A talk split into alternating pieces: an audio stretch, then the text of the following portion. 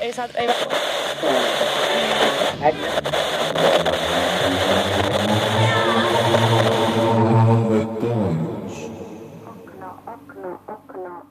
Tervehdys kaikille aavettajuuden kuuntelijoille.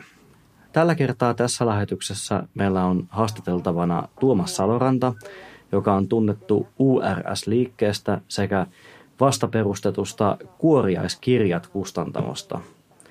Tervetuloa Tuomas. Kiitos, oikein mukava olla täällä. Kerro jotain itsestäsi ja tekemisistäsi. Niin, minä synnyin Turussa, muutin kylläkin pois ennen kuin opin puhumaan, että murteesta sitä ei kuule. Sitten joskus, joskus tota, ala-asteikäisenä rupesin itse asiassa jo aikaisemmin päivä, päiväkoti-ikäisenä rupesin keksimään tarinoita ja kun ne koulussa opetti mut kirjoittamaan, niin mä rupesin kirjoittamaan näitä itselleni ylös ja sillä tiellä tässä vähän niin kuin ollaan. Ja vastikään perustit kuoriaiskirjat kustantamon ja olet tunnettu myös URS-liikkeestä. Joo, tosiaan. Minähän pitkän aikaa kirjoittelin ihan vain omaksi ilokseni, mutta sitten, sitten tuolla niin kuin tieteiskirjallisuuden kotimaisen fandomin puolella on, oli näitä kaikennäköisiä kirjoituskilpailuja ja lehtiä, niin mihin sitten aloin lähetellä novelleja ja jotkut niistä sitten julkaistiinkin, mutta sitten mulle tuli vähän sellainen tunne, että kukaan ei oikein julkaise semmoisia juttuja, mistä mä niin kaikki eniten pidän, joten sitten tuli tämä päätös, että no minä rupean itse julkaisemaan. Että ensin tuli tosiaan tämä uusi rahavaanomainen spekulatiivinen fiktio, eli URS, URS. Ja sitten kun, sitten kun minä kyllästyin vähän siihenkin, niin perustin sitten vielä ihan oman kustantamon, missä sitten voi julkaista ihan vain omia juttuja. Ja avaruus lienee aika lähellä sydäntäsi. Joo, näin on, näin on.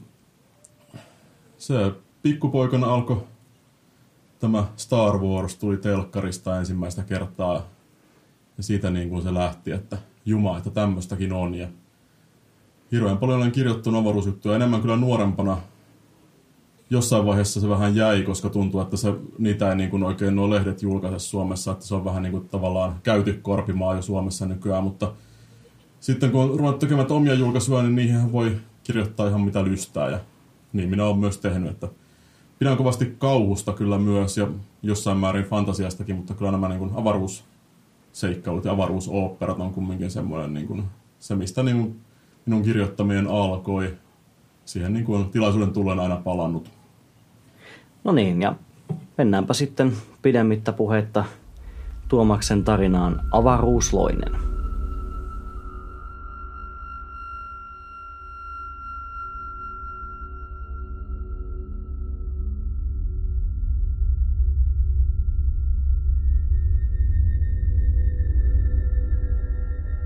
Kapteenin yksityinen päiväkirja 18.8.2415.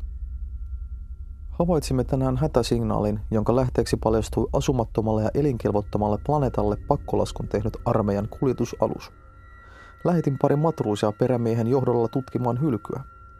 He eivät saaneet yhteyttä keskustietokoneeseen tai kyenneet avaamaan logitiedostoja, mutta perämies arvioi, että hylky on maannut paikoillaan jo useita vuosikymmeniä – Miehistöstä ei näkynyt jälkeäkään. Aluksen kohtalo herätti kysymyksiä.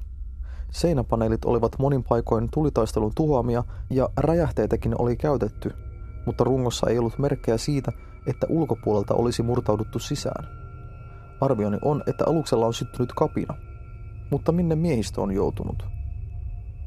Vielä eräs omituinen seikka – Aluksen ruumasta löytyi valtava kasa tunnistamatonta biomassaa, joka oli selvästi elotonta, mutta tuskin miehistöstä peräisin. Perämies otti sitä näytteen. Toimitamme sen yhtiön laboratorioon, kunhan saavumme määränpäähämme. Olemme nyt matkamme puolivälissä. Kun lähdimme edellisestä satamasta, yhtiön ja rahtaajien liiton väliset neuvottelut eivät olleet edistyneet ja lakon uhka väijyi ilmassa. Onko meillä enää uutta lastia odottamassa, kun tulemme perille? 21.8. Perämies vietiin tänään sairastuvalle. Hän valitti kovia kipuja vatsan ja rintakehän alueella eikä kyennyt enää hoitamaan tehtäviään. Kokki epäili, että kyse on ylensyönnistä, sillä perämiehen ruoka-annokset olivat selvästi kasvaneet parin viime päivän aikana. 22.8. Perämiehen on täytynyt hylkyä tutkiessaan tarttua jonkinlainen avaruusloinen. Se oli syönyt hänet sisältä lähes ontoksi ja tunkeutui sitten ulos hänen vatsansa läpi. Sairaanhoitaja ehti nähdä olennon ennen kuin se livahti ilmastointikanavaan. Hänen mukaansa se näytti epämääräiseltä limaiselta möykyltä, jossa oli paljon lonkeroita ja muita ulokkeita. Olen määrännyt miehistön hitsaamaan kaikki ilmastointikanavien ritilät umpeen. Sen jälkeen lähetän matruusit ilmastointikanaviin savustamaan olennon esiin ja vankitsemaan sen. Yhtiö haluaa sen varmasti laboratorioihinsa. Hävitimme hylystä ottamamme näytteen, jotta kukaan toinen ei enää saisi tartuntaa. 23.8. Ilmastointikanaviin lähettämäni retkikunta jäi sille tielleen. Heidän viimeistä raportistaan ymmärsin, että olento on kasvanut nopeasti huomattavan suureksi. Olosuhteet ovat nyt muuttuneet. Me emme enää metsästä olentoa, se metsästää meitä. Käskin hitsata loputkin ilmastointikanavat tukkoon, jotta olento ei pääse enää ulos. Menetimme pari miestä vapaa-ajan tiloissa, mutta saimme olennon peloteltua syvemmälle kanaviin hitsauspillin liekillä ja onnistuimme sulkemaan ritilän. Olemme perillä kuun vaihteessa. Otan satamassa yhteyttä armeijaan, sotilaat saavat käydä tekemässä olennosta selvää. 24.8. Messin kuiva-ainevaraston ilmastointikanava oli unohtunut auki. Olento nappasi kokin lonkeroillaan, kun tämä oli hakemassa puurohiutaleita. Loppumatkan syömme vitamiinipatukoita. 38. Havahduin yöllä ilmastointikanavista kantautuvaan lohduttoman ulinaan. Olento valittaa varmasti nälkäänsä. Se on käynyt heikoksi eikä enää yritä murtautua ulos vankilastaan. Saattaa olla, että kykenisimme surmaamaan olennon nyt ilman armeijan apua, tai ainakin ottamaan sen kiinni ja vangitsemaan sen yhtiön tiedemiehiä varten. Mutta oikeastaan minun käy sitä sääliksi. Ensimmäinen yhdeksättä. Saavuimme tänään satamaan ja pääsimme todistamaan laajoja mellakoita. Liiton agitaattorien villitsemät humalaiset rahtajat ovat hyökänneet yhtiön paikalliskonttoria vastaan. Kuolon uhreja on joitakin kymmeniä. Mahtaako armeijalla olla aikaa meidän hirviöllemme? Kolmas yhdeksättä. Sovin miehistön kanssa, ettemme hälytä armeijaa hätiin tai muutenkaan puhu avaruuslaisestamme kellekään. Houkuttelin satamasta pari koditonta kerjäläistä alukselle lupaamalla ilmaista ruokaa ja yösian ja syötin heidät olennolle. Se näytti heti paljon virkeämmältä. Sanoin sille napakasti, että he saisi syödä ne, jotka tuon sen luokse, mutta miehistööni se ei saisi koskea. Minusta tuntui, että se ymmärsi. Mellakat ovat rauhoittuneet ja saimme aluksen lastattua uutta matkaa varten. Levottomuudet tuntuvat silti kytevän kaiken aikaa, ja humalainen rahtajajoukko pieksi kaksi matruusiani, kun he olivat palaamassa satamakapakasta. Saimme uuden perämiehen suoraan opistolta valmistuneen pojanklopin, joka kantaa yhtiön operatiivista manuaalia kainalossaan kaiken aikaa. Hän sanoi olevansa täynnä intoa ja ottavansa virkansa hoitamisen kunnia-asiana – 6.9. Uusi perämies tekee meidät kaikki hulluiksi. 11.9. Aluksen ilmapiiri on hyvin kireä. Uusi perämies vaatii, että noudatamme ohjesääntöä viimeistä piirtoa myöten. Hän on alkanut järjestää punkkatarkastuksia, joita kukaan meistä ei ole nähnyt opiston jälkeen. Haluaa tarkat raportit joka asiasta aina tupakkataukojen pituutta ja ruoka-annosten kokoa myöten ja laatii kaikesta selonteon yhtiölle – Järjestäisin hänelle siirron muualle, mutta ilmeisesti hänellä on sukulaisia korkeissa viroissa, joten se saattaa muodostua hankalaksi. Joka tapauksessa joudumme sietämään häntä tämän matkan ajan, ja sekin saattaa olla liikaa. Kuulin matruusien jupisevan messissä, että tästä syntyy kohta kapina. Olento ulisee taas nälkäänsä. Uusi perämies sanoi tekemänsä vahinkoraportin ilmastointikanavista. Niissä on selvästi jotain pahasti vialla. 12.9. Uusi perämies luki salaa kaikki miehistön päiväkirjat selvittääkseen, onko niissä yhtiön politiikkaan sopimattomia ajatuksia. Näin hän sai tietää ilmastointikanavissa asustavasta avaruusloisesta ja vaati heti, että olento on hävitettävä. Hän kokosi matruuseista metsästyspartion ja lähti ilmastointikanaviin. Jonkin ajan kuluttua matruusit tulivat takaisin ja kertoivat, että olento oli syönyt uuden perämiehen, mutta jättänyt heidät rauhaan. Kenties avaruushirviötkään eivät pidä virkaintoista nilkeistä. 28.9. Saavuimme tänään satamaan. Lakkoneuvottelut ovat päättyneet tuloksettomina, mutta saamme vielä aluksen lastattua rikkurivoimin. Satama-alue tuntui olevan sotatilassa. Armeija oli täälläkin kutsuttu paikalle pitämään mellakoitsijat kurissa. Miehistöstäni puuttuu edelleen kokki. Henkilöstöstä on pulaa, joten yhtiö määräsin palvelukseeni vanhan keittäjättären. Kapteeniklubilla kollegat varoittelivat tästä aiheesta. Hän kuulemma suostuu laittamaan pelkästään terveysruokaa ja kiertää miehistön hyteessä tarkastamassa, ettei niistä löydy alkoholia tai sivettömiä julkaisuja. Tupakointi aluksella ei tule kysymykseenkään ja satamiin pysähdyttäessä miehistöllä on tiukat kotintuloajat. Tämä keittäjätar on vuosikymmenet ollut koko rahtilaivaston yleinen maanvaiva, mutta kukaan ei ole uskaltanut antaa hänelle potkuja. Lupasin ottaa Eukon omalle alukselleni ja kävin hitsaamassa Messin ilmastointikanavan auki. 39. Vanha keittäjätär osoittautui liian kovaksi palaksi jopa avaruushirviölle. Hän ajoi sen takaisin ilmastointikanavaan soppakauha-aseenaan. Meidän oli pakko kolkata ämmä takapäin ja tunkea hänet ilmolkosta ulos. 19.10. Taas satamassa. Lastaustöihin ei enää saa rikkureita. Raivoavat rahtaajajoukot repivät kappaleeksi jokaisen, joka yrittää lähestyä rahtialusta, eivätkä päästä uusia lastejakaan läpi makasineilta. Kontteja ja kuormarobotteja on sytytetty tuleen. Taidamme olla jumissa tässä satamassa jonkin aikaa. Olento murjottaa edelleen eikä suostunut syömään sille tuomiani irtolaisia. Kapteeniklubilla vanha opistoaikainen kämppäkaverini valitti vanhasta konemestaristaan, joka on laiska ja lihava ja vanha juoppo ja kaikin tavoin kelvoton, mutta josta ei irtisanomissuojan vuoksi pääse eroon. Tarjoudun ottamaan konemestarin alukselleni, ehkä sellainen marinoitu herkkupala saa olennon leppymään. 20.10.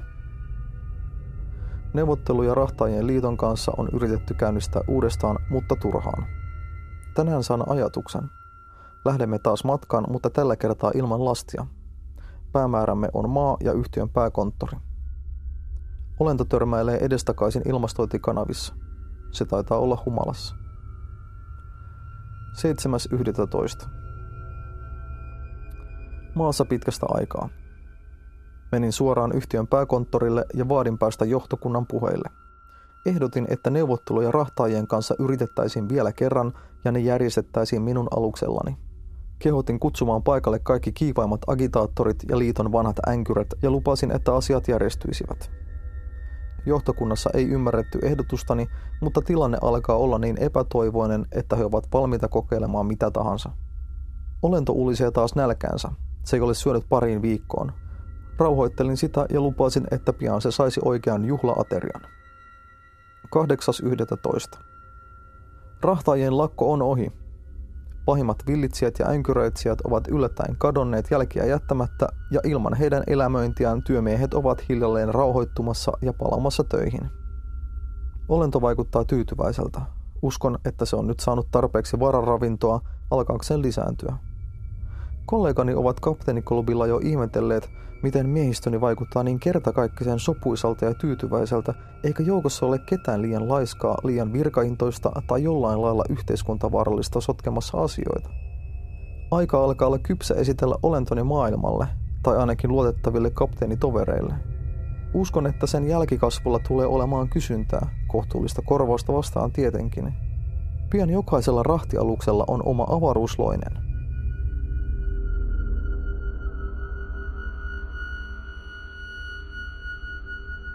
No niin, siinä oli avaruusloinen. Tuomas, kerrotko hieman tästä novellista? Joo, tämä syntyi vähän tämmöisenä vähän huumorilla ja aika humoristinenhan sitä nyt loppujen lopuksi tulikin. Mulla oli aikanaan ideana tehdä tämmöinen niin kokoelma, lyhyitä, tavallaan vähän niin kuin tätä avaruus juttujen kliseitä hyödyntäviä tarinoita, mitkä sitten vähän kuitenkin vie sitä eri suuntaan kuin mihin se niin olettaisi menevän. Tai niistä koskaan valmistunut kuin tämä yksi. Että tarkkaavainen kuulija ehkä huomaakin, että tässä on vähän tätä Ridley Scottin Alien-elokuvaa hieman mukailtu. Ja olihan tässä sitten myös tämmöinen poliittinen sanomakin mukana, että kommentaari tämän päivän työelämää, että vähän tämmöiseksi on menossa. Tämä oli tota Usva-lehden lyhytnovellikilpailussa vuonna 2010, köhän se nyt oli. Siellä se siellä jaettiin viisi palkintoa, mitkä oli keskenään tasaverosia, ja tämä oli yksi niistä. Että vähän tämmöinen huumorijuttu oli, mutta kyllä minä niin jälkeenpäin on tähän ihan tyytyväinen. Aivan, aivan. Ja ilmeisesti, ilmeisesti myöskin humoristisella linjalla myöskin jatkuu tämä kuoriaiskirjojen julkaisema diplomaattinen selkkaus. Kerrotko siitä jotain? Joo, no sehän onkin aika mielenkiintoinen tekele. Sehän alkoi, se oli alun perin ihan tämmöinen novellimittainen juttu, jos ketkä on lukeneet osuuskummakustannuksen antologian Kumman rakas, niin se oli siinä. Mutta siis siinä kävi vähän sillä tavalla, että tietysti novellin mitassa se tuntui vähän, että se ei niin oikein riitä tälle tarinalle, että mulla oli semmoinen synopsi sitä, mitä tässä pitää tapahtua. Ja sitten kun mä olin kirjoittanut sitä niin kuin muutaman ensimmäisen luvun, mä tajusin, että hetkinen, että tästä tulee satasivunen, jos mä vielä jatkan tähän malliin. Ja sitten oli pakko väkkiä vetää se loppuun, että se ei vähän kaihertamaan, sitten päätin, että no hitto, kun mulla on nyt tämä oma kustantamo, niin minähän teen tässä täyspitkän version, että se on vähän niin kuin ohjaajan versio, että siinä on poistettuja kohtauksia ja muuta tämmöistä ekstramateriaalia. Että tarina on periaatteessa edelleen sama. Ja sehän oikeastaan vähän, vähän niin kuin vertauskuvallisesti kertoo myöskin minusta itsestäni. Tietysti se päähenkilöhän on sellainen hirveän macho ja tämmöinen kova jätkä, minä en ole semmoinen ollenkaan, mutta se ehkä vähän niin kuin kuvastaa sitä, että tai siitä se lähti, että mikä on niin kuin minun tämmöisenä vähän niin kuin kouluja käymättömänä miehenä niin kuin kokemus näiden sivistyneempien ihmisten kanssa täällä kirjallisuuspiireissä. Tuntuu, niin kuin, että siinä tällaisia tahattomia selkkauksia vähän niin kuin enemmän ja vähemmän. Mutta sitten niin kirjoitettuina huomasin myös, että tämä on hyvin ajankohtainen tarina, että siinähän käsitellään sukupuolten moninaisuutta ja niin kuin kulttuurien kohtaamisen ongelmia ja jopa äärioikeiston nousuakin, että se on, vaikka se on vähän tämmöinen hupailu, niin kyllä siinä on ihan tämmöisiä vakaviakin teemoja. Ja näitä tulee lisää, sama tämä sama vähän hömelö antisankari tulee jatkamaan sitten muilla planeetoilla sekoilujaan myös. Taustoitatko hieman, että miten, miten tämä kustantamo alkoi ja mitkä oli ideoita tämän taustalla? No se alkoi oikeastaan ihan vaan semmoista päähänpistosta viime keväänä, että olen pitkän aikaa niin miettinyt, että olisi hauska julkaista tämmöisiä just viihdepokkareita, mitkä ei oikeastaan ole romaanimittaisia, mutta ei niin kuin oikein enää jää novelleiksikaan, että, jotka on vähän se, semmoista niin kuin, hankalaa välipituutta. Ja semmoisiahan ei oikein kustantajat hirveän mielellään julkaise mun käsittääkseni, joten sekin sitten täytyy itse perustaa tämä toiminimi siihen hommaan. Ja tota, ei mulla se, oikein, se on niin vähän aikaa ollut olemassa, että mä sitä paljon vielä osaa kertoa. Että tähän asti on kaikki mennyt hyvin, mutta kyllä mua se veroilmoitus vähän hirvittää, mikä tuolla jouluna odottaa. Että se on kyllä, en tykkää tästä paperin pyörittelystä hirveästi. Mut joo, kuoriaiskirjoiltahan on tullut kolme kirjaa, että on tämä diplomaattinen selkkaus ja sitten on, sitten on tämmöinen juuri sellainen yö myöskin minun kirjoittamaan tämmöinen kauhupokkari ja sitten on myöskin tämä, vaikka perustin tämän kuoriaiskirjat niin periaatteessa vain julkaistakseni itse omia kirjoja, niin se ei ole koko totuus, vaan julkaisen myös muiden teoksia, jos tulee vastaan semmoisia, mistä mä niin kuin tykkään. Että nyt oli tämä kolmas julkaisu, oli tämä Lucilla Lin nimimerkin tämmöinen episodi pienoisromaani Kuolemaan ikuista unta.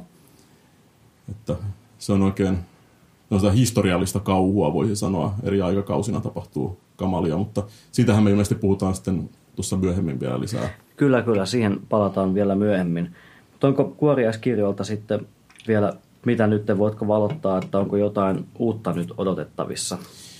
Joo, no diplomaattisen selkkauksen jatko-osa on tulossa jossain vaiheessa. On, kulkee nimellä Vihreän kuun kuningatar.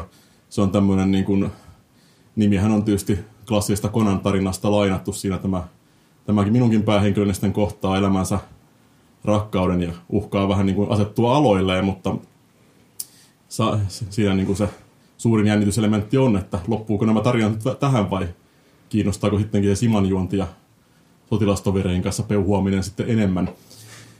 Ja mitä muita onko vielä tulossa?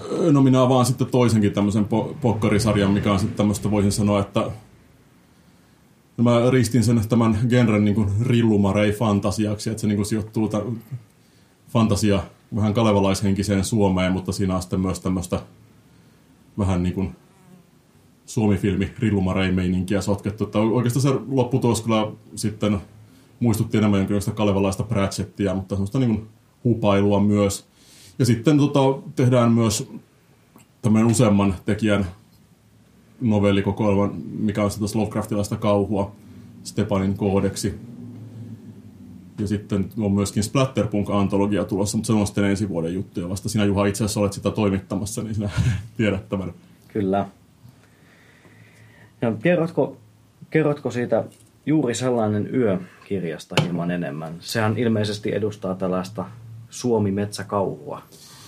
Joo, se on, vaikka kirjoitan paljon tämmöisiä niin kuin humoristisia juttuja, niin se on tämmöinen vähän vakavampia. Sitä on jotkut sanoneet jopa niin kuin taiteellisemmaksi, että se ei ole ihan pulppia. Siitä mä nyt en itse voi sanoa mitään. Se on tällainen kertomus kolmesta kaveruksesta, jotka ovat nuorina miehinä käyneet metsässä ja siellä on tapahtunut vähän outoja siellä pikkukylän poikia, mitkä on siellä metsässä samoiluja. Sitten he aikuisina miehinä vuosien jälkeen palaavat sinne takaisin ja tapahtuu vielä oudompia. Mutta se, se on myöskin alun perin ollut novellimittainen tarina, minkä mä sitten laajensin semmoiksi pienoisromaaniksi. Se on ehkä vähän muistuttaa jotain Stephen Kingia ja kyllä se Boris Hurtakin sitä varmasti puskee läpi hyvin selkeästi, että Hurtallakin näitä metsätarinoita oli paljon. Tai on. Kyllä. Ja tästä vakavammasta puolesta, niin tässäpä sitten Tuomakselta novelli Nuori mies nimetön.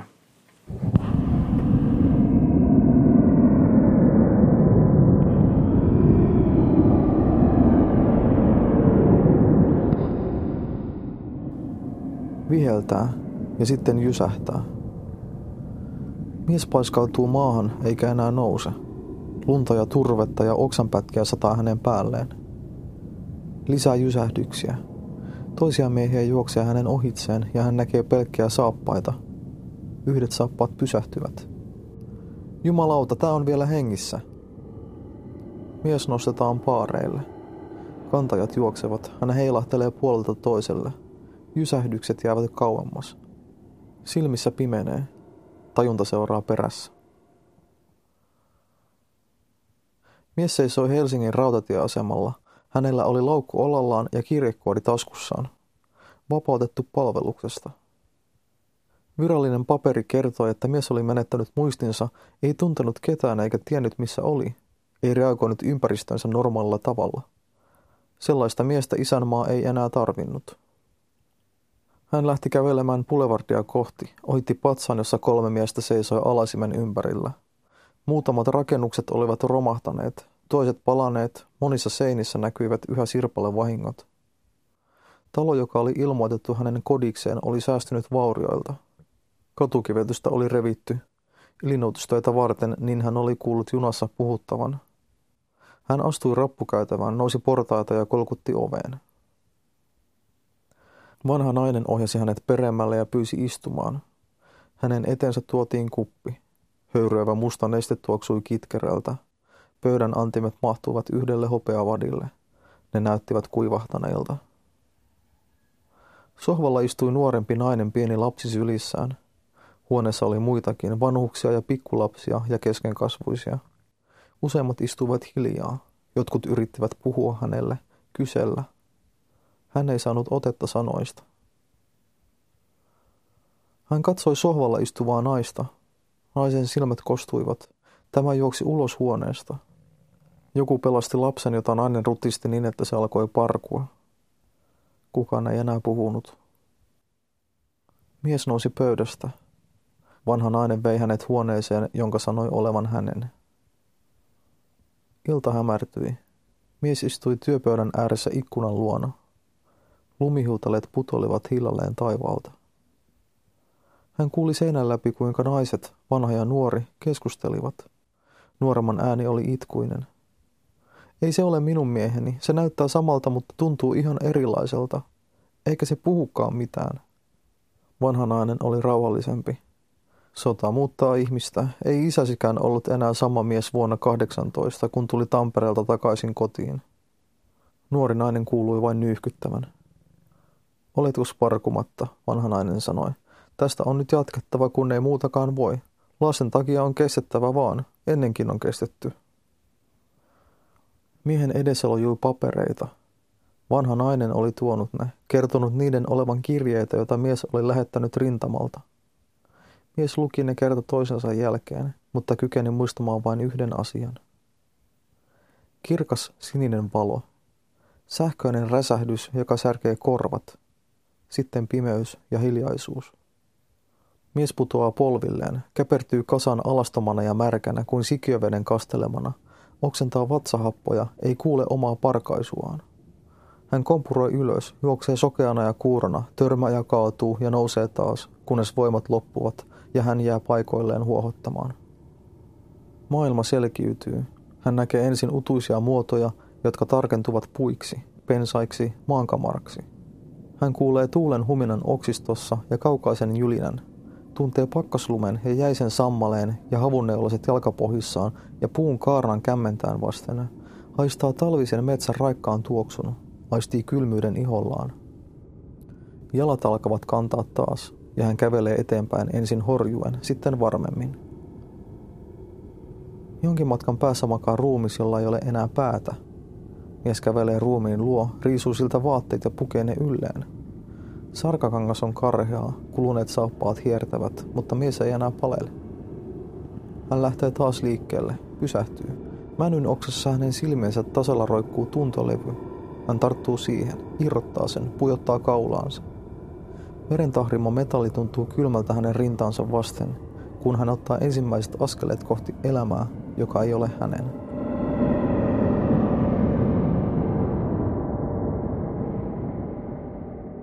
No niin, siinä oli sitten hieman vakavampaa kerrontaa. Kerrotko hieman tästä, tästä novellista? Joo, jännä sattuma, mutta mainitsin tuon avaruusloiden novellin yhteydessä sen Usvalehden lyhyt novellikilpailu, niin tämä oli itse asiassa myös palkintosi joilla vasta samaissa kilpailussa. Tämä, tota, tämä syntyi vähän sitten sillä tavalla, sillä tavalla, että minä, jotka kuuntelee tuota kotimaista niin kuin raskaampaa musiikkia, niin ehkä tunnistikin, että siinä oli viikateyhtiötä lainattu tämä niin kuin novellin nimi, että heillähän on tämän niminen kappale – ja muistan, kun mä sitä, sen biisin kuulin joskus ensimmäistä kertaa, sehän on aika vanha biisi jo, niin tota, siinä tuli jotenkin vähän mystien olo, että siinä on tämä, siinä on tämä kohtaus, missä tuntolevy roikkuu oksasta ja tämä nimetön päähenkilö ottaa sen kaulaansa siinä sitten, koska hänellä itsellään ei ole sellaista. Mä niin siitä jäin miettimään, että tässä on varmaan joku jännä tarina taustalla. Tietysti siinä viikatteella se varmaan on enemmän vertauskuvallinen, että se ei niin kuin konkreettisesti ole niin kuin tässä, mutta siitä lähti kehittymään tämä ajatus, että mikä tämä tyyppi nyt sitten oikein on ja mistä se tulee. Sehän nyt ei tuossakaan täysin selviä, mutta onhan siinä selvä populaarikulttuuriviittaus toki lopussa, että mistä voisi olla kysymys. Aivan. Mistä muuten sinulta lähti aikoinaan tämä kirjoittaminen ja sellainen tarve kirjoittaa tarinoita? Niin, kuten mä tuossa alussa sanoinkin, niin aika paljon siitä, että niitä tarinoita vaan rupesin niin kuin keksimään. Sitä, mä, se oli vain, mä en oikeastaan tiedä, mistä se on tullut. Ehkä siitä, että mä olen nyt paljon lukenut kirjoja sitten, kun opin lukemaan tietysti ensin, ja lukenut sarjakuvia ja katsonut telkkaria ja tykännyt aina hyvistä tarinoista, ja niitä sitten tuli mieleen, että voisin tämmöisiä keksiä itsekin. Tai oikeastaan mä en, mä en usko, että se olisi mikään tietoinen prosessi, mä vaan niin kuin aloin keksiä. Ja kun mä tosiaan koulussa opin kirjoittamaan, niin mä päätin, että kirjoitetaan näitä nyt ylös, että hyvin pitkän aikaa mä kirjoitin vaan sillä tavalla täysin niin kuin itselleni niitä muistiin, niitä juttuja, että en mä miettinyt, että kukaan koskaan lukisi. Että vasta sitten tota, taisin olla 18-vuotias lukion kolmannella luokalla, kun mä ensimmäistä kertaa niin kuin silloin sillä semmoisella kirjoittajafoorumeilla hyvin alkeellisilla vielä, niin päätin, että kun siellä muutkin julkaisee tarinoita, niin kyllähän sitten minäkin. Ja pistin jonkun, jotain juttuja näytillä. Ja ei niistä silloin aluksi hirveästi pidetty ja kauhean huonoja ne olikin, mutta hiljakseen lähti se kehitys sitten.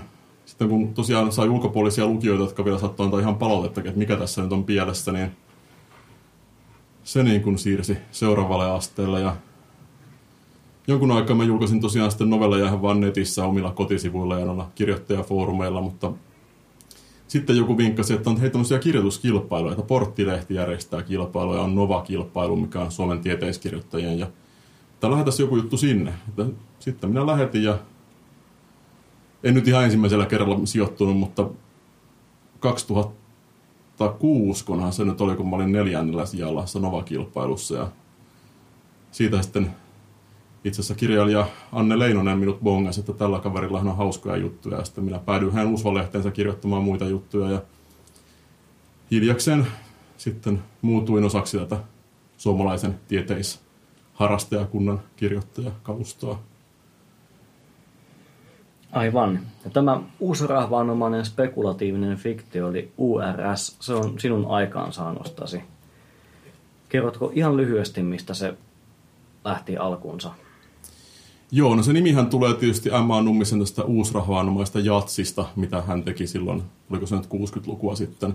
No se ei ole tässä niinkään oleellista. Se oli vähän sellainen vitsi. Se oli 2009 Helsingin Finkonin etkoilla tuolla Sain Turhospubissa, siellä istuttiin kännispäissä ja valjettiin, niin kuin, että hitto kun ei kukaan niin kuin, enää tee niin hyvää vanhanaikaista niin avaruuskifiä ja miekkaa ja magiaa ja niin kuin, yliluonnollista Lovecraftiaista kauhua, että ei, niin kuin, ei semmoista niin kuin oikein julkaista. Mä alkaa olla niin kuin sitä hienoa ja kaunokirjallista tämä niin kuin suomalainen spekulatiivinen fiktio. Ei sitä edes sanota skifiksen, vaan se on spekulatiivista fiktiota. Ja siitä tuli semmoinen älyvälä, että hei, tehdään muuten uusi rahvaanomainen spekulatiivinen fiktio. Että tämmöinen niin kuin, palataan juurille. Ja siinä meni sitten pari vuotta ennen kuin sitä viitsistä tuli totta, mutta kun mä sitä aikani möykkäsin, mä huomasin, että itse aika monet muut oli ajatellut ihan samaa, että hekin haluaisi kirjoittaa tämmöistä, mutta ei enää niin kuin kilpailussa pärjää eikä niitä kukaan julkaise. Ja sitten porukalla löytiin päät yhteen kirjoittajakollegojen kanssa ja päätettiin, että tehdäänpäs, tehdään nettilehtiä ja ruvetaan tekemään novelliantologioita. Ja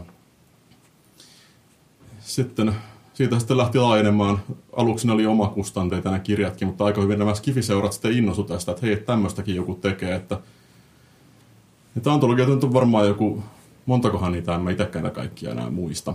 Monta. Monta niitä on, niin niitä on eri, eri kaupunkien, oikeastaan kaikkien kaupunkien Tampereen Skifiseura ei ottanut julkaista yhtään, mutta niin kaikki muut on julkaissut jonkun ainakin. Ja Suomen tieteiskirjoittajat sitten parikin.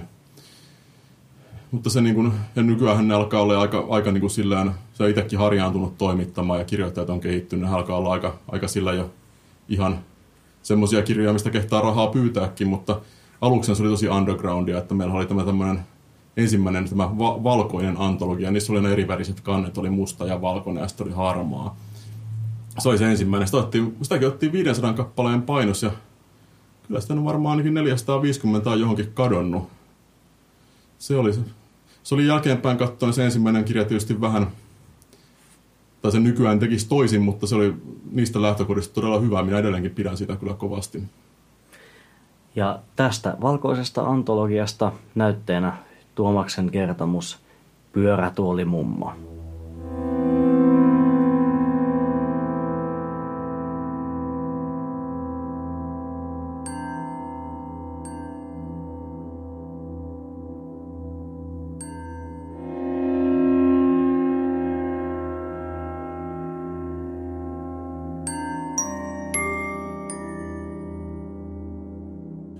Sinä kesänä Janne kiinnitti huomiota pyörätoli mummoon. Hän istui ruttopuistossa, oli heinäkuun ensimmäinen lämmin viikko ja seurana Olvin mäyräkoira, pari tupakkaaskia sekä joku satunnainen puistojuopottelijoiden porukka, jota Janne ei enää jälkeenpäin muistanut sen tarkemmin. Mutta pyörätoli mummon hän muisti. Pyörätoli mummo ei itse istunut tuolissaan, vaan työsi sitä tyhjänä edessään. Janne ajatteli ensin, että mummo varmaankin keräsi pulloja ja lastasi täydet pullokassit tuoliin. Hän jopa kokeili asiaa ja heitti tyhjän pullon mummon tielle. Ennemmin panterhat saivat mennä kotimaisille vanhuksille kuin lokkeina puistossa pyöriville romanian tuliaisille. Mummo ei kuitenkaan pulloa huolinut, vaan kiersi sen ja jatkoi matkaansa. Puistossa istuessa näki kaikenlaista. Eikä Janne ehkä olisi muistanut pyörät oli mummoa, jos olisi törmännyt tähän vain kerran – mutta mummo tuli vastaan muuallakin. Koffin puistossa, kaivopuistossa, Esplanadin puistossa ja joskus jopa kadulla. Jos Janne sattui vaihtelemaan seurassa kanssa liikkumaan Punavuoren ja Kaivopuiston alueella. Espaa kauemmas Boulevardin pohjoispuolelle mummo ei tuntunut ikinä lähtemään. Janne istui silloin tällöin myös Kallion puistoissa ja lähti jokuisen kerran Alppipuistoon asti. Mutta niistä mummo ei näkynyt edes yleistapahtumien aikaan. Vaikka ruttopuistoon mummo tuoleineen ilmestyi ennemmin tai myöhemmin aina kuin sää salli ja väkeä oli vähänkin liikkeellä. Kesä oli kuumin ainakin kymmenen vuoteen. Helteet jatkuvat toista kuukautta, eikä Jannella ollut mitään järkevää ajateltavaa. Työtä ei ollut, mutta tupakkaa ja kaljaa tai rahaa niihin löytyy aina jostain. Elokuun puolella alkoivat jutut kulkea samoja ratoja seurasta riippumatta, joten Janne ajatteli pyörätuuni mummoa. Miksi helvetissä joku työnsi päivät pitkät tyhjää pyörätuolia ympäri puistoja? Helpommin asia olisi tietysti selvinnyt, jos Janne olisi vain mennyt puhumaan mummolle, mutta jostain syystä se ei mummon läsnä ollessa enää tuntunutkaan hyvältä ajatukselta. Janne pani merkille, ettei kukaan muukaan koskaan lähestynyt mummoa. Mummon olemuksessa oli jotain luotaan myöntämään, niin Janne ajatteli, vaikka tietysti ymmärsi, että luultavasti vain tahtoi säilyttää mysteerin ja saada edes jotain jännitystä kesäpäivien tylsyyteen. Niinpä hän alkoi ottaa asiasta selvää muita reittejä. Hän tunsi jonkin verran kallion baarien kantapeikkoja, vanhan liiton miehiä, jotka tiesivät kaiken niiltä kulmilta tapahtuneen ainakin 30 vuoden ajalta ja vanhemmatkin asiat kuulopuheina. Pyörä tuli mummosta he eivät kuitenkaan olleet koskaan kuulleet, kun Janne joskus kalliossa käydessään otti asian puheeksi. Eikä se Janne yllättänyt, harvoinpa äijät omilta kulmiltaan lähtivät kovin pitkälle. Tutkimuksia oli siis jatkettava punavuoressa. Janne käytti yhden joutilaan aamupäivän kuljeskelemalla Iso-Robertin kadun takaisilla pikkukaduilla – ne olivat täynnä antikvariaatteja, levydivareita ja pieniä kivijalkaputikkeja, mutta löytyi niiltä kulmilta myös omat halvat kapakkansa alan miehineen. Punavuoren syrjäisempiä kuppiloita Jan ei tuntenut. Hän ei aiemmin ollut päässyt Uudenmaan kadun Isorapan trendipaikkoja pidemmälle. Mutta räkälät olivat joka paikassa samanlaisia, ja Janne kyllä tiesi, miten paarien miesten kanssa päästiin juttuihin. Hän valitsi sopivalta vaikuttavan paikan merimiehen kadulla. Kello lähestyi vasta puolta päivää, mutta pöydät olivat täynnä ja ilo ylimmillään. Eikä koko kapakassa tainnut olla ketään alle viisikymppistä. Janne haki tuopin ja istui äänekkään pöytäkunnan jatkoksi. Meno ei paljon poikennut kallion kuppiloista, kaikki tunsivat toisensa ja jatkuvasti noustiin vaihtamaan tokkuraisen humalaisia tervehdyksiä, kun uusi tuttu saapui sisään. Punavuoren vanhoista juopoista tosin tuntui puuttuvan kalliolle ominainen räyhähenki, eikä seuraan tunkeutuvaa ennestään tuntematonta nuorta miestä karstettu. Se helpotti Annen työtä. Hän kävi läpi tutustumiskierroksen kättelyineen jutusteli niitä näitä iltapäivälehtien kansijutuista ja televisiossa pyörivästä ureisurheilusta ja nosti sitten esille pyörätöi mummon. Ja kyllähän mummo täällä tunnettiin. Ties kuinka kauan ne olivat pyörineet Etelä-Helsingin puistossa kesäisin, mummo ja tuoli. Äijät puhuivat, että olivat nähneet parivaljakon jo 80-luvulla, ja silloinkin mummo oli sen ajan vanhan polven juttujen mukaan ollut kuvioissa ikuisuuden. Janne veisteli, että siihen aikaan pyörätuli mummo oli ollut vielä pyörätuli täti. Mutta äijät väittivät kiven kovaan, että nainen oli aina näyttänyt suunnilleen yhtä vanhalta. Ei Janne sitä ihmetellyt, hänen peruskoulunsa rehtorista olisi aikanaan voinut sanoa aivan samaa. He istuivat suurimman osan ajasta tässä samassa kapakassa, ja mummo taas ei siellä koskaan käynyt – Tokkopa edes juopotteli, ellei sitten kotonaan sherryä. Mummo oli myös liikkeellä myöhemmin kuin alan miehet, jotka aloittivat heti aamusta ja lähtivät hyvissä ajan yöpuulle. Kantapaikkakin sentään meni jo yhdeksän aikoihin kiinni. Kadulla he olivat mummon välillä nähneet. Tämä tuli Eiran suunnasta, ja jos joku kukkui tavallista myöhempään, hän saattoi nähdä mummon palaamassa samaan suuntaan. Yksi äistä osasi kertoa, että jos mummon sattui palumatkalla näkemään, Tuoli ei aina ollutkaan tyhjä, vaan mummo työnsi siinä jotakota nuorempaan, sammunen oloista tyttöä tai poikaa. Pöydässä arveltiin, että mummo harjoitti jonkinlaista laupeuden työtä ja korjasi puiston uuvahtaneita juhlioita talteen. Ehkä jopa tarjosi näille yösien ja aamiaisen. Tämän tiedon pohjalta Jannen mielessä heräsi suunnitelma. Hän alkoi istua ruttopuistossa myöhempään ja jäi yksin juopottelemaan ja tupakoimaan – kun muu seura illan pimetessä ja ilman viiletessä siirtyi lähiseuran paareihin tai lähti raitiovaunulla kallioon. Tämän hän teki kahdesta syystä. Ensinnäkin hän tahtoi nähdä, mitä mummo teki väen vähetessä, ja toiseksi hän pyrki antamaan sellaisen vaikutelman, että istui usein puistossa yksikseen yötä myöten. Näin hän toivoi hälventävänsä mummon epäluulot. Pari kertaa hän onnistuikin näkemään, kuinka mummo pysähtyi jonkun seuralaisistaan eksyneen humalaisen teinin luo ja nosti tämän tuolinsa. Yllättävän kevyesti vanhaksi ja raihnaisen oloiseksi naiseksi, sen Janne pani merkille. Hän yritti seurata mummoa, mutta se osoittautui vaikeammaksi kuin hän oli odottanut. Hänen oli pakko pitää sen verran välimatkaa, ettei mummo huomaisi häntä. Ja johtuiko sitten humalasta, mutta joka kerta mummo onnistui kääntämään jollekin poikkikadulle. Eikä Janne enää kadun kulmaan juostua nähnyt häntä. Janne ymmärsi, ettei vaihtoehtoja ollut. Jos hän aikoisi päästä tästä asiasta selville. Siinä vaiheessa elokuu alkoi jo lähestyä loppuaan. Ilmat viilenivät ja puistot tyhjenivät. Viimeiselle viikolle osui kuitenkin yksi lämmin kesäilta. Ihmiset kerääntyivät ruttopuistoon viimeisen kerran. Lähestymän syksyn epämääräinen ahdistus sai heidät juopumaan ja pariutumaan entistä ahkerammin. Jannellekin olisi löytynyt helposti naisseuraa, sekä sakkolihaa että varttuneempaa. Mutta hän hankkiutui eroon tyrkyistä ja istui yksin nurmikkoon hautautuneen metalliaidan vieressä. Poltti tupakkaa ketjussa ja tyhjensi kalekassian mahdollisimman varovasti.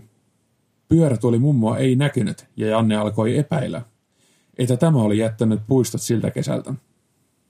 Mistä sen tiesi, vaikka mummolla olisi ollut lomaosake Espanjassa, ja hän nyt työntelisi tuoliaan jonkun turistirysen hiekkarannoilla.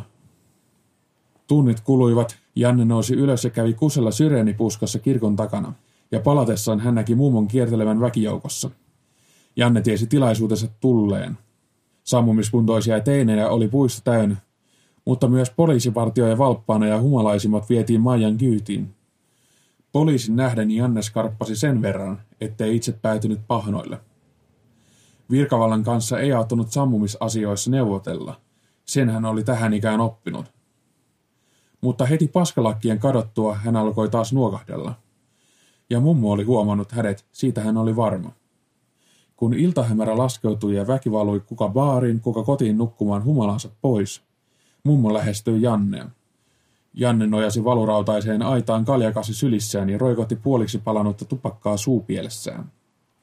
Hän piti silmänsä puoliksi kiinni, mutta näki kuitenkin sen verran, että mummo oli hänin luonaan. Hän nuokahti eteenpäin. Mummon luisavat kädet ottivat häntä kainaloista ja nostivat hänet tuolille. Hän päästi muodon vuoksi muutaman örähdyksen ja liikahteli hieman, mutta yritti samalla pitää lihaksensa mahdollisimman velttoina – Mummo ei ainakaan vaikuttanut epäilevän mitään. Pian Janne oli kyydissä, ja mummo lähti työtämään häntä kohti tuntematonta määränpäätä. Janne nuokkui ja huoehteli ja äänehti muutaman kerran, mutta mummo ei reagoinut mitenkään. Jatkoi vain vääjäämätöntä kulkuaan. Roskat ja lasinsirot rasahtivat välillä pyörien alla ja pyörät kitisivät unettavasti. Ihmisiä tuli vastaan silloin tällöin, mutta he eivät tuntuneet kiinnittävän huomiota mummoon, tuoliin ja Janneen. Joku saattoi vilkasta heitä ja nyrpistää nenäänsä. Mutta ketäpä asetelma lopulta olisi kiinnostanut sen enempää. Janne yritti parhaansa mukaan pysyä perillä reitistä, vaikka samalla esittikin mahdollisimman tiedotonta. He aloittivat Annankadolta, kääntyvät Isoropalle ja siitä Fredalle. Kerran Janne oli näkeminään tutun kuppilan ikkunan. Tosin nyt kapakka oli jo suljettu. Ikkunat olivat pimeinä eikä kantapeikkoja näkynyt, ja päätteli siitä, että he olivat kääntyneet merimiehen kadulla. Sen jälkeen hänen suuntavaisensa kuitenkin petti.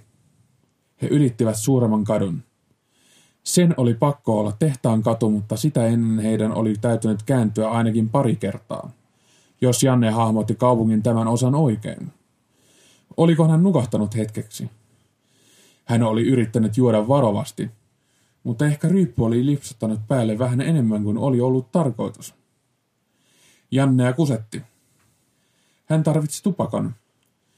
Koko ajatus mummon matkan lähtemisestä alkoi äkkiä tuntua harvinaisen typerältä. Mitä Janne oli oikein kuvitellut tekevänsä?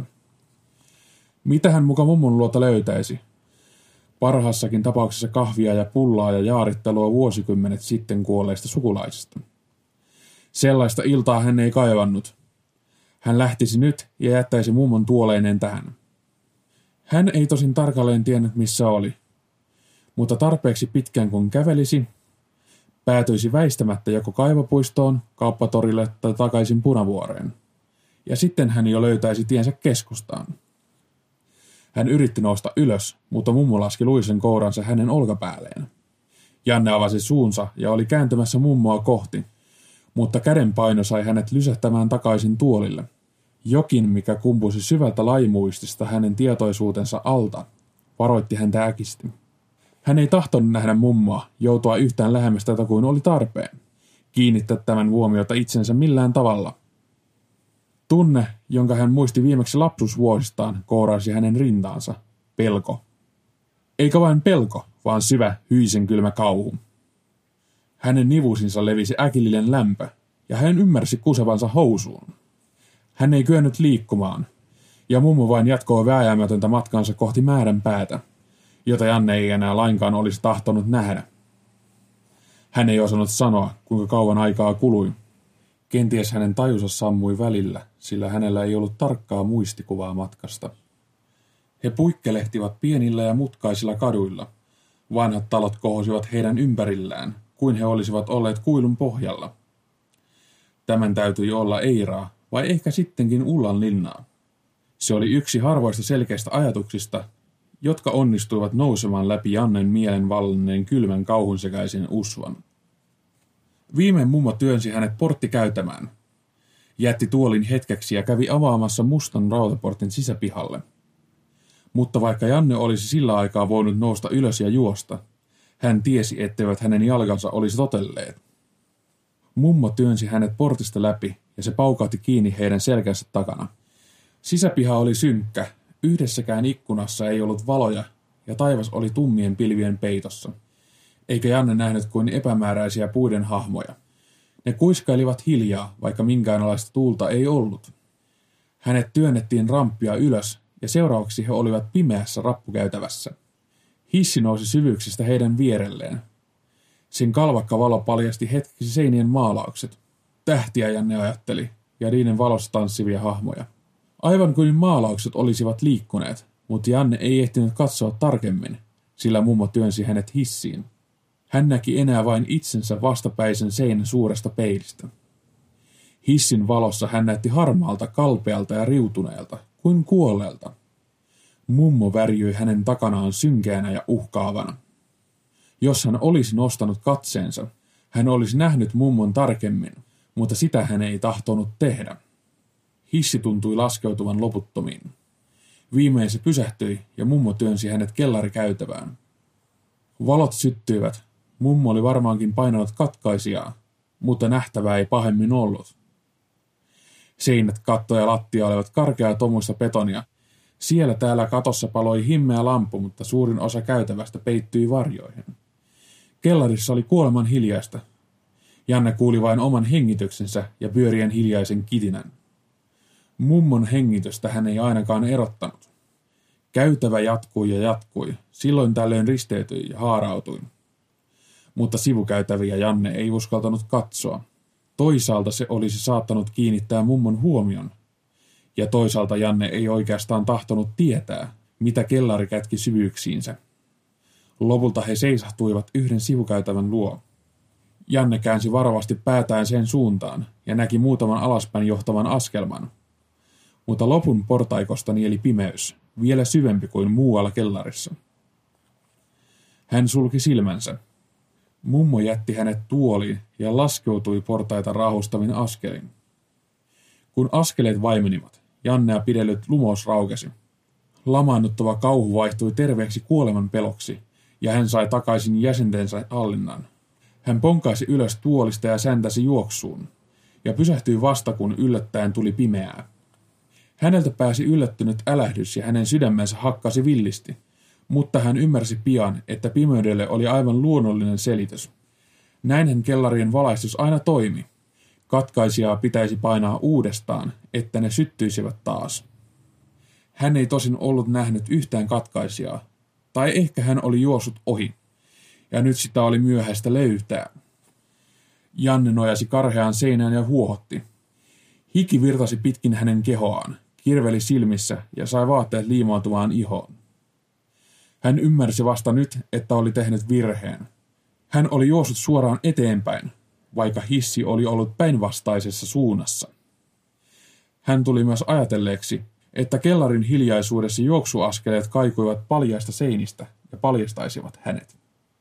Hänen täytyisi liikkua hitaammin ja varovaisemmin. Ja aivan ensimmäisenä hänen täytyisi rauhoittua ja keskittyä. Oli pilkko pimeä, joten hän ei edes voisi edetä kovin nopeasti. Sokkona juoksemalla hänen pakonsa loppuisi lyhyen, vaikka mummo olisikin eksynyt hänen jäljeltään. Hän valui istumaan lattialle ja kokosi ajatuksiaan. Kuinka pitkälle hän oli juossut? Kuinka pitkälle hänet oli tuotu ennen sitä? Kaiken järjen mukaan hänen oli pakko olla ainakin korttelin päässä lähtöpaikastaan.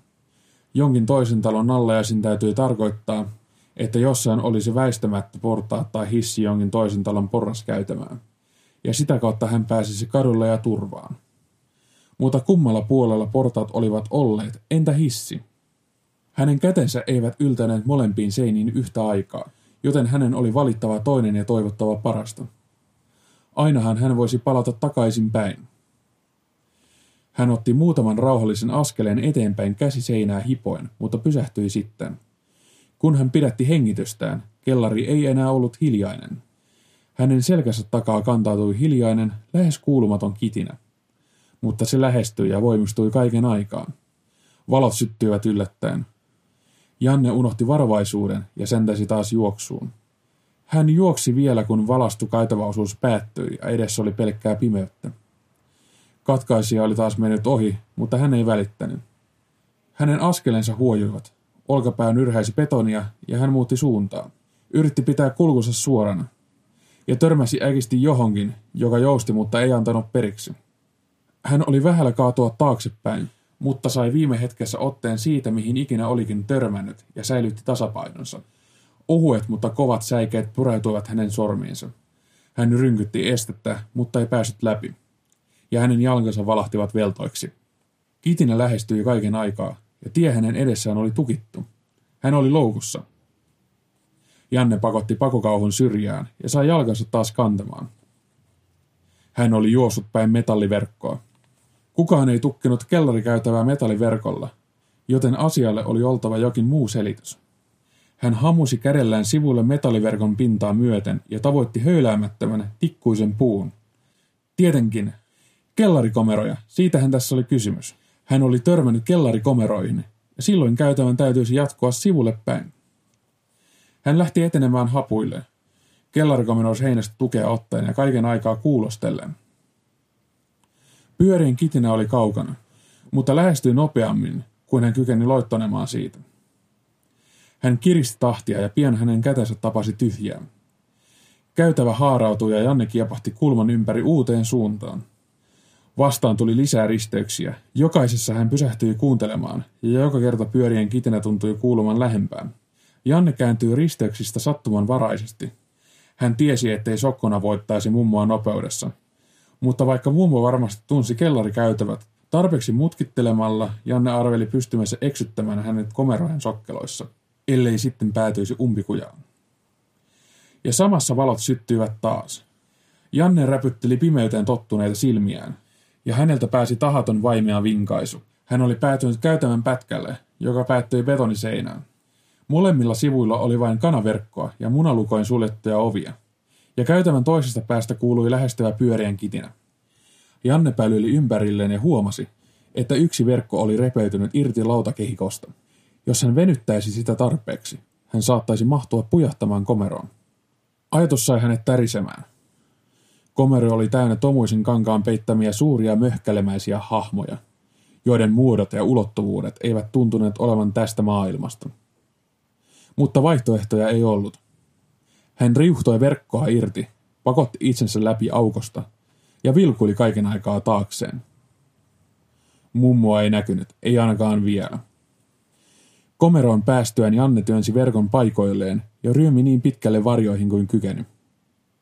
Hän painautui jonkin suuren lakanalla peitelyn esineen taakse. Se oli luultavasti huonekalu, mutta Janne ei tahtonut kurkistaa lakanan alle. Pyörien kitinä lähestyi. Janne sulki silmänsä ja pidätti hengitystään. Kitinä tuli aivan komeron kohdalle. Pysähtyi. Ja ikuisuudelta tuntuneen odotuksen jälkeen alkoi loitota. Janne odotti, että ääni oli kadonnut. Odotti, kunnes valotkin sammuivat. Ja nousi vasta sitten varovasti esiin piilopaikastaan. Hän kuunteli korva kanaverkkoa vasten, mutta erotti vain hiljaisuuden. Vielä hetken odotettua hän hengitti syvään, ahtautui takaisin käytävälle ja hapuili tiensä käytävän toiseen päähän. Kummastakaan suunnasta ei kuulunut mitään. Janne lähti hitaasti jatkamaan matkaansa. Kulki käytävästä ja risteyksestä toiseen, vähän väliä pysähtyen ja kuulostellen. Hän oli lopullisesti eksyksissä, mutta viimein hänen kätensä tapasivat verkon sijasta betonia. Käytävä, johon hän oli tullut, oli suora ja tuntui jatkuvan loputtomiin. Pahat aavistukset voimistuivat Jannen mielessä. Hän vaihtoi vähän väliä seinusta ja tunnusteli ympärilleen oviaukon, portaikon, hissin tai edes valokatkaisien toivossa. Mutta löysi vain karkean seinän. Ja kun hänen kätensä viimein tavoitti tyhjää, ja hän otti hapuilevan askeleen sivukäytämään, hänen jalkansa tavoitti alaspäin laskeutuvan portaan. Hän oli tuskaisen varma, että tämä oli sama portaikko, jonka luo mummo oli hänet jättänyt, ja mitä portaiden alapäässä sitten olisikin. Ulospääsyä sieltä tuskin löytyisi. Neuvottomuus ja epätoivo uhkasivat, mutta Janne ryhdistäytyi nopeasti. Hän oli siis kulkenut ympyrää kellarikomeroiden sokkeloissa ja palannut takaisin omia jälkeen. Se tarkoitti myös, että jos hän jatkaisi edelleen samaan suuntaan, ennemmin tai myöhemmin vastaan tulisi hissi, jolla mummo oli tuonut hänet kellariin. Sitä kautta hän ainakin pääsisi ulos. Toivon kipinä sammui valojen syttyessä. Pyörien kitinä kantautui hänen korviinsa, ja hän ymmärsi sen tulevan juuri siitä suunnasta, johon hänen olisi päästävä. Janne puri hammasta, hänen silmänsä alkoivat vuotaa, mutta eikä hän sentään itkenyt. Hän iski nyrkkinsä betoniseinään. Mummo tukki hänen tiensä. Hän voisi juosta vain takaisin kellarikomeroiden luo. Ja vaikka hän edellisellä kerralla olikin täpärästi pelastunut ja löytänyt tiensä takaisin, toista kertaa hän ei välttämättä olisi yhtä onnekas. Äkkiä mieletön ajatus pälkähti hänen päähänsä. Hän laskeutuisi portaat alas ja odottaisi, että mummo menisi ohi. Hän oli vähällä nauraa ääneen omalle oveluudelleen. Mistä mummo häntä sitten etsisikin? Ei ainakaan varmasti sieltä, minne oli alkujaan ollut häntä viemässä. Hän astui ensimmäiselle portaalle ja sitten toiselle, ja jo ennen puolta väliä pimeys ahmaisi hänet. Hän ei kuitenkaan uskaltanut jäädä portaikkoon. Kuka tiesi, kuinka hyvin kellarikäytäviin tottunut mummo näkisi pimeässä.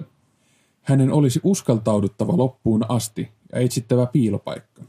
Parhaassa tapauksessa alhaalla olisi huone tai ainakin käytävän mutka, jonka kulman takana hän voisi piileskellä. Ilma haisi vielä ummehtuneemmalta kuin ylemmällä kellarissa. Mitään muuta Janne ei kuitenkaan haistanut, vaikka puolittain pelkäsi tuntevansa veren tai märentyneen lihan löyhkän. Sillä nyt hän oli vakuuttunut, että mummo vei uhrinsa kellariin ja murhasi nämä. Kunhan Janne pääsisi ulos, hän hälyttäisi poliisit. Koko kellari tutkittaisiin ja mummo saisi viettää loput eläkepäivistään valtion leivällä. Portaat loppuivat ja Janne oli vähällä horjahtaa nurin. Hän oli ottanut pimeydessä tukea seinistä, mutta nyt ne katosivat hänen ympäriltään.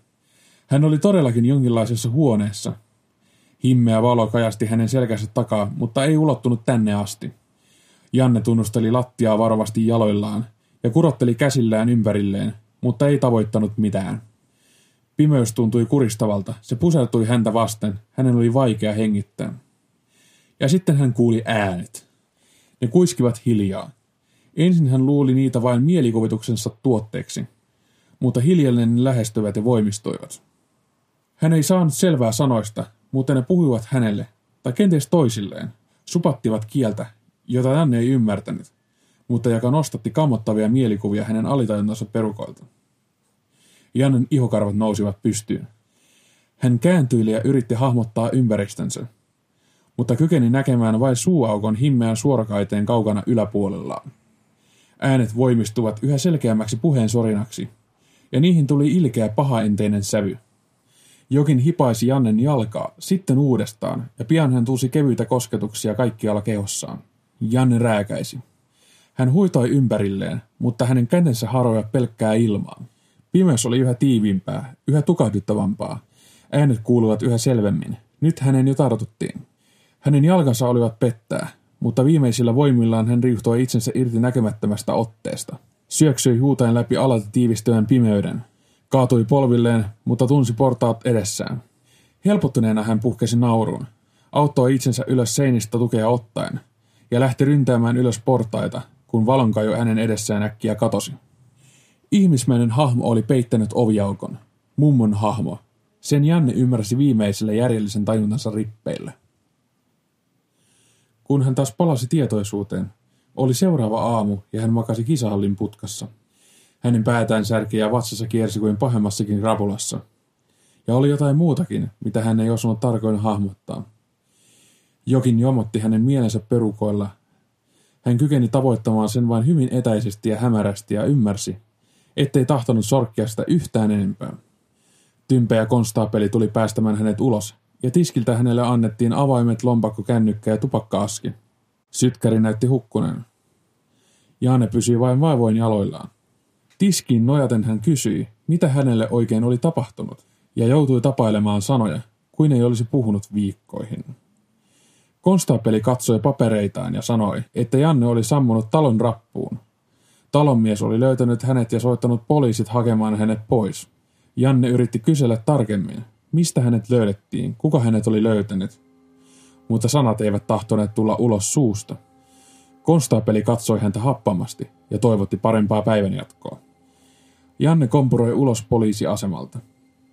Aurinko paistoi ja tuuli puhalsi virkistävästi. Oli kaunis sunnuntai-aamupäivä elokuun lopussa. Janne käveli Mannerheimin tielle, hyppäsi raitiovaunuun ja ajoi asunnolleen. Siellä hän lukitsi oven, laittoi turvaketjun paikoilleen ensimmäistä kertaa koskaan, lysähti sänkyyn ja nukkui seuraavaan aamuun. Kesä vaihtui syksyksi kuin veitsellä leikaten. Ilmat kylmenivät, sateet alkoivat, eikä Janne enää istunut puistossa. Ja hän tiesi, ettei istuisi seuraavana kesänäkään. Hän sulkeutui asuntoonsa, ei vastannut puheluihin ja laittoi lopulta puhelimen kokonaan pois päältä. Suurimman osan ajasta hän nukkui, mutta unet olivat niin häiritseviä, että hän usein havahtui hereillä huutaen, yltäpäältä kylmässä hiessä, vaikka ei enää kyennyt muistamaan mitä oli nähnyt.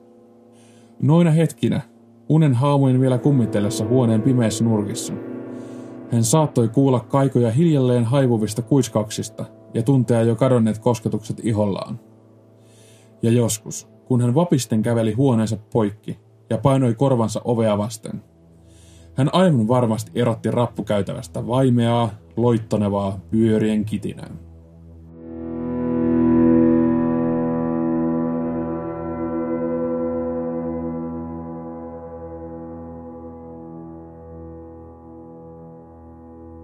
No niin, siinä oli mielestäni yksi valkoisen antologian parhaimpia tarinoita. Kerrotko Tuomas tästä tämän pyörätuolimummon taustoista? Joo, kiitos. Että mukavaa, että sitä on monet pitäneet aika paljon.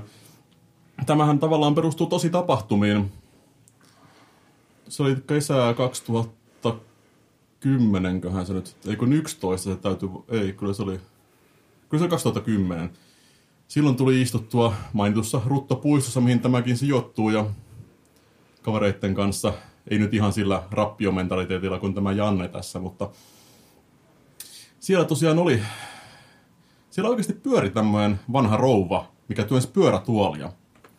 Ja sitä niin kuin siellä istuessa mietittiin, kun se niin kuin toistuvasti sinne ilmestyi, mutta ei siinä itse koskaan istunut, ei kukaan muukaan, että mitä ihmettä.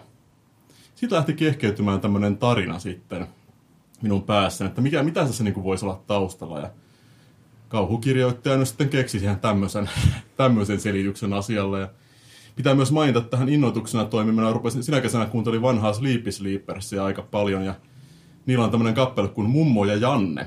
Mä tarjan henkilö, päähenkilöhän on myös Janne.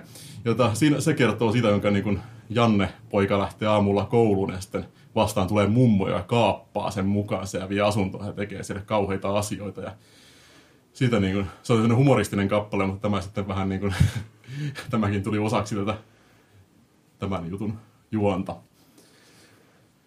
Mutta joo, se on. Mä nyt kuitenkin toivon, että tämä oletan, että tämä tarina ei kuitenkaan sen enemmän perustu tapahtumiin, että toivottavasti tämä niin vanha rouva ei loukkaannut, jos hän joskus huomaa, että hän on päässyt tarinaan. Että varmasti hän nyt ei ihan tämmöistä harrasta kuitenkaan. Aivan. Ilmeisesti tätä valkoista antologiaa on vielä jonkun verran saatavilla.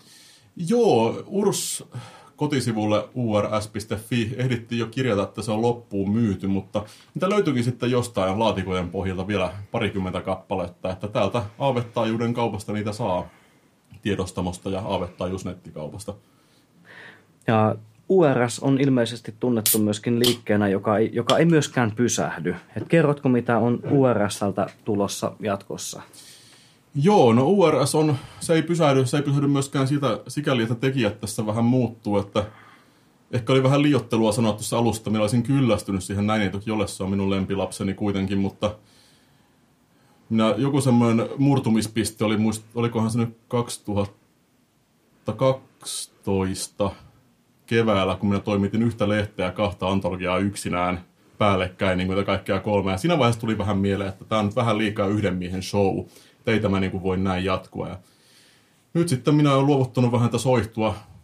Minulla on paljon lahjakkaita kirjoittajia, monet sanovat, että hekin voisi kokeilla toimittavista, niin minä sanon, että mikä siinä. Eli nyt on sitten tulossa ensimmäinen tämmöinen niin kuin URS-julkaisu, jossa, jonka kanssa minulla ei ollut mitään tekemistä, eli tämä kansanperinnekauhu-antologia, jonka on toimittaneet minun kollegat ja hyvät ystävät Samuli Antila ja Markus Harju. Se julkaistaan Helsingin kirjamessuilla ja siinä on tosiaan, onkohan siinä 11 novellia, jotka hyödyntää suomalaista kansanperinnettä, niitä niin olentoja ja taruja, mutta niissä useimmiten on sitten vähän niin kuin tuotu tähän moderniin maailmaan, että mitä, miten nämä asiat voisi toimia sitten nykyhetkessä. Ja on siellä sitten muunkin tyyppisiä myös ihan historiallisia tarinoita. Että olen sitä sen verran nähnyt, että erittäin hyvä kirja tulossa, ja nyt voi kehua, kun en ole itse siinä kanssa ollut missään tekemisissä, että se on hyvä. Sitten Urstilta en minä kokonaan lopettanut toimittamista, minä olen vielä sitten kuitenkin tämä Cyberpunk-antologia on ollut to, toisena toimittajana Anne Leinosen kanssa. Että se on sitten tätä ihan 80-90-luvun niin kuin, silloin suosittu, mutta nyt unhoon jäänyttä Skifin alalajia. Siinä on, on vähän retromeininkiä ja sitten myöskin kyberpunkkia tuotu vähän niin kuin päiviettyyn muotoon, että ei siellä enää niin kuin lankapuhelimien ja modemien kanssa säädetä välttämättä. Se ilmestyy jo Turun kirjamessuille ehkä aikaisemmin, että sieltä sitä voi sitten tulla ja varmasti näitä molempia kirjoja tätä Aavettaajuuden kaupastakin sitten saa aikanaan, kun ne on saatu valmiiksi. Aivan varmasti. Ja URS ja Aavettaajuushan ovat myöskin lyöneet käsi käteen. Eli kerrotko näistä antologioista enemmän? Joo, sittenhän meillä tuli tämmöinen idea tuon Jyrkin kanssa tuossa, että tehdäänpäs niin okkulttisen dekkarin antologia. Sitä me nyt tässä ollaan kovasti työstetty. Siinä on Siinäkin taisi 12 novellia nyt sitten olla, mitä siihen loppujen lopuksi valittiin. Sitä on tehty Aavettaudun ja Urssin niin tämmöisenä ensimmäisenä yhteisprojektina. Se näillä näkymin ilmestyy sitten tammikuussa, että sitä tehdään tällä niin kuin pitkän kaavan kautta huolella tässä, ettei tule liikaa ruuhkaa. Ruuhkaa, kun nyt, nyt tulee näitä Urs-antologioita, niin tulee syksyllä jo kaksi, niin ei sinne kolmatta kannata rutistaa enää. Sitten toinen, mikä on, minkä sinä Juha tiedät myös, on tämä aiemminkin mainittu Splatterpunk, että se on sitten, se tulee kyllä minun kuoriaiskirjoilta, mutta se on myös avettaajuuskirja, että siinä on, olemme me molemmat ja Jyrkikin on ilmeisesti siihen tulossa mukaan vielä mahdollisesti ja sekin sitten, sitten ensi vuodelle menee kyllä. Splat, kun kerran kyberpunkkia tehtiin, niin pitää tämä toinenkin kasari-ysäri niin kuin kadonnut genre, eli splatterpunk kaivaa esiin, että kyllä siinä on verta ja suolenpätkiä, se voi luvata jo nyt. Aika kipeätä on, menoa. On, niitä on siinä ja tosiaan itsekin olen myöskin toimittamassa kyseistä antologiaa. Ja kuoriaiskirjoista vielä palatakseni niihin, niin se ei, ole, se ei ole yhden miehen show, että muillakin on mahdollisuus päästä myöskin kuoriaiskirjoisen alaisuuteen. Ja ensimmäinenhän näistä on nimimerkki Lusilla Lin, jolta, jolta myöskin kuoriaiskirjojen kautta ilmestyi kirja. Kerrotko siitä hieman? Joo, Lusillan kirja, Lusilla tuli sillä tavalla vähän hassusti mukaan tähän kuvioon. Hän asuu, asuu Lontoossa ja sitä ennen asuu Brightonissa, että kumminkin niin kuin, hän on ulkosuomalainen tällä tavalla, mutta hän on kesäisin, kesäisin niin kuin, käynyt täällä perheensä luona Suomessa. Ja jo itse asiassa 2007 Finconissa niin kuin, siellä kun olin puhumassa, silloin oli vielä tämmöinen Death Writers kirjoittajafoorumi, mitä nykyään ei enää ole, mutta se oli vähän tämmöinen niin ehkä Urssin esiaste, niin tota, siellä pidettiin, niin kuin puhuttiin kauhun uudesta tulemisesta, ja sieltä sitten Lusilla ilmestyy juttelemaan meidän jälkeen, että hei, että hän niin kuin tykkää kauhukirjallisuudesta ja hän myös niin kuin, sitä historiallista kauhusta, että olisiko teillä kiinnostusta niin kuin julkaista hänen juttuja. Ja meillähän oli, ja hän sitten päätyi ensin Urskirjoihin moniin ja siihen meidän verkkolehteen kultakuoriaiseen. Ja sitten kävi ilmi, että hänellä on tämmöinen niin kuin, tavallaan oma mytologia, mitä hän on kehitellyt pitkän aikaa. Niitäkin tarinoita pari julkaistiin Urs-kirjoissa ja sitten niin kuin mietittiin, että voisiko näistä tehdä jonkun koosteen. Ja niinpä sitten tehtiin. Että tässä nyt tässä uudessa Kuolema on ikuista unta nimisessä kirjassa, siinä on nyt kuusi tarinaa, joista yksi on aiemmin julkaistu. Ja ne, se kertoo tämmöistä niin kuin suvusta, vähän huonoa niistä suvusta, jonka niin kuin kaikille jäsenillä aina käy vähän huonosti, se on niin kuin suvun kirous. Suvussa on yksi jäsen, joka on kuolematon ja jakaa tämän lahjansa niin kuin sitten muille, mutta siinä eihän tämmöistä ilmaiseksi saa tietenkään koskaan. Että siinä sitten tulee vaihtelevia ihmiskohtaloita ja samalla, samalla se on aika hyvä tuonne läpileikkaus, jostain 1700-luvulta niin kuin 1960-luvulle niin kuin Euroopan kulttuuri- ja taidehistoriasta ja yleistä mentaliteetista. Siinä käydään läpi, käydään läpi Ranskan vallankumoukset ja niin kuin nämä ensimmäinen maailmansota ja futuristit ja jopa hippiliikekin siinä sitten lopuksi. Että kyllä minä nyt olen vähän jäävistä suosittelemaan tai kehumaan, mutta voin sanoa, että jos tykkää historiallista kauhusta, niin se on kyllä varmasti, varmasti kannattaa lukea. Aivan, ja näytteeksi tästä Lusillan novelli Pontianak.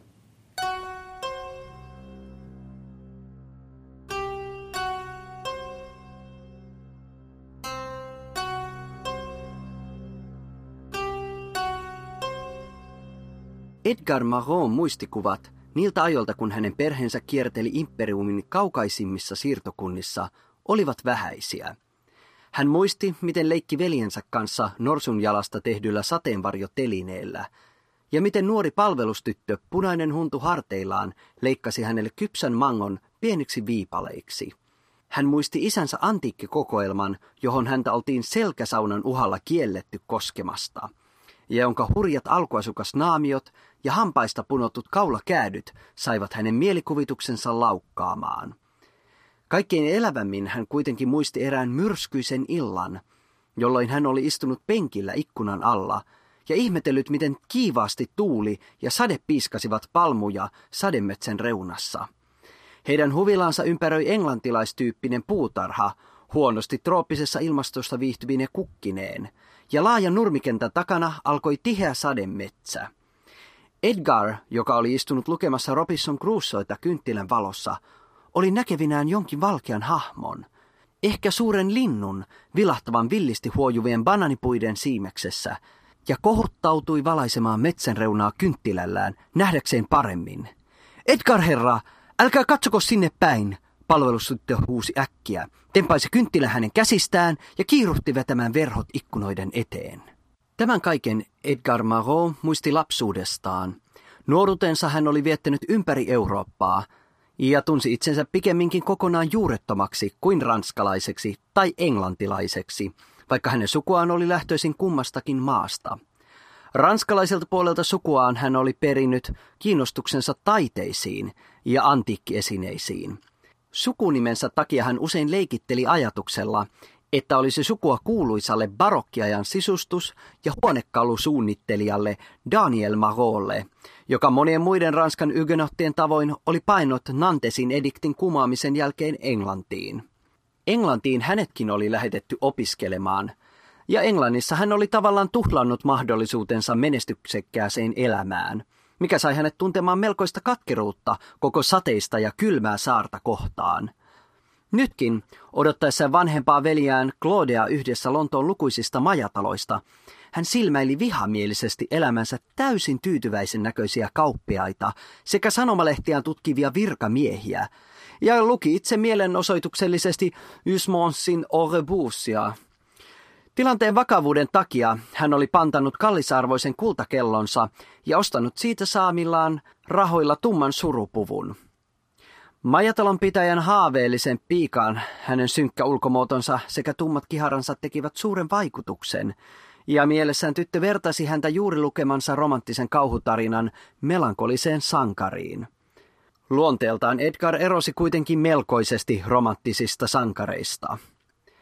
Puolen tunnin odottelun jälkeen vaunut kolistelivat majatalon oven eteen, ja Claude Marot astui sisään sonnustautuneena tyylikkäseen mustaan pukuun sekä huomiota herättävään hattuun. Edgar tervehti häntä varovaisesti, sillä he olivat Pariisissa eronneet äärimmäisen vihamielisissä väleissä. Mutta Claude ei ollut pitkävihaista tyyppiä.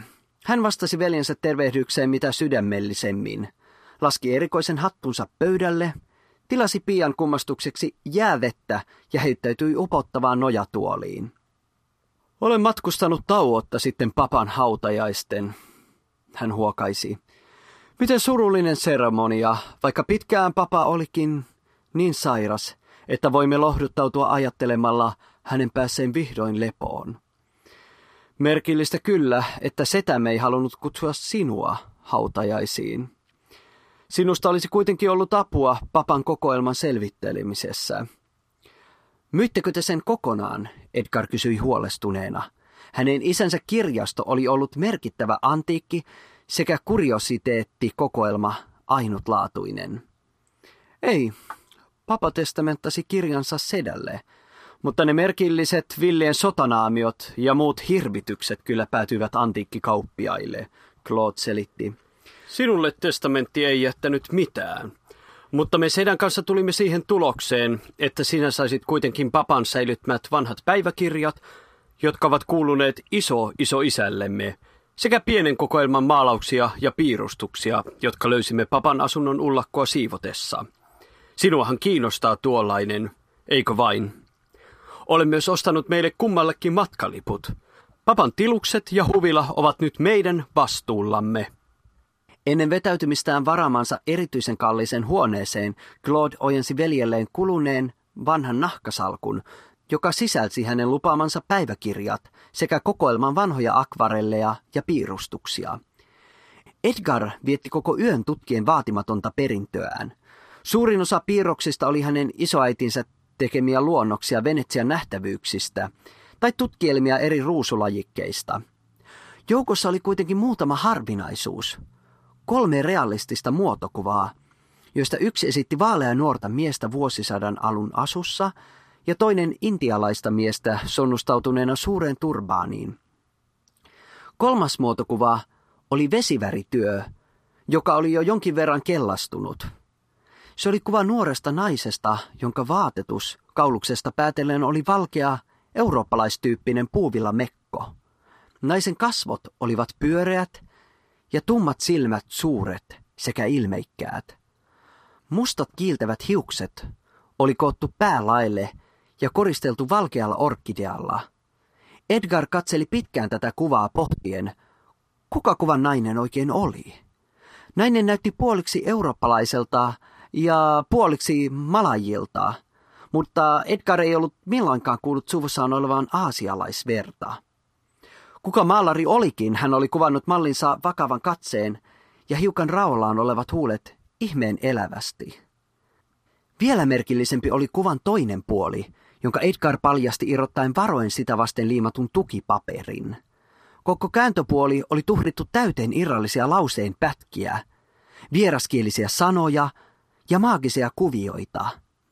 Edgar tutki paperia kynttilänpätkän ja suurennuslasin avulla niin tarkasti, että miltei sytytti koko taideteoksen vahingossa liekkeihin. Suurinta osaa merkeistä hän ei tunnistanut ollenkaan – Muutamaan hän oli törmännyt joissain lukemissaan okkultistisissa teoksissa. Vain yhden lauseen hän pystyi lukemaan aivan kokonaan. Luonnon ja henkimaailman lait ovat samankaltaisia joka mantereella. Samat voimat voivat olla meille avuksi tai turmioksi. Viisaimmat tietävät, miten kutsua ja tuhota ne. Edgar luki nämä sanat moneen kertaan – mitä oudoimmat muistikuvat vilisivät hänen mieleensä. Kun hän sulki silmänsä, hän muisti pelästyneen palvelustytön, joka kielsi häntä katsomasta ulos ikkunasta ja valaisemasta banaanipuun latvuksia. Hän oli nähnyt jotakin merkillistä juuri hetkeä aiemmin, mutta ei muistanut sitä tarkkaan. Oliko se ollut kuin valkeisiin vaatteisiin pukeutunut nainen? Vai sekoittuiko jokin lapsuuden uni hänen muistikuviinsa? Hän otti seuraavaksi esiin vanhat päiväkirjat ja alkoi tutkia niitä etsien jotakin merkintää tuosta salaperäisestä muotokuvasta. Suurin osa kirjoista sisälsi merkintöjä kaupankäynnistä, laivoista, mitoista, maa-alueista, viljelmistä ja palvelusväen palkkaamisesta.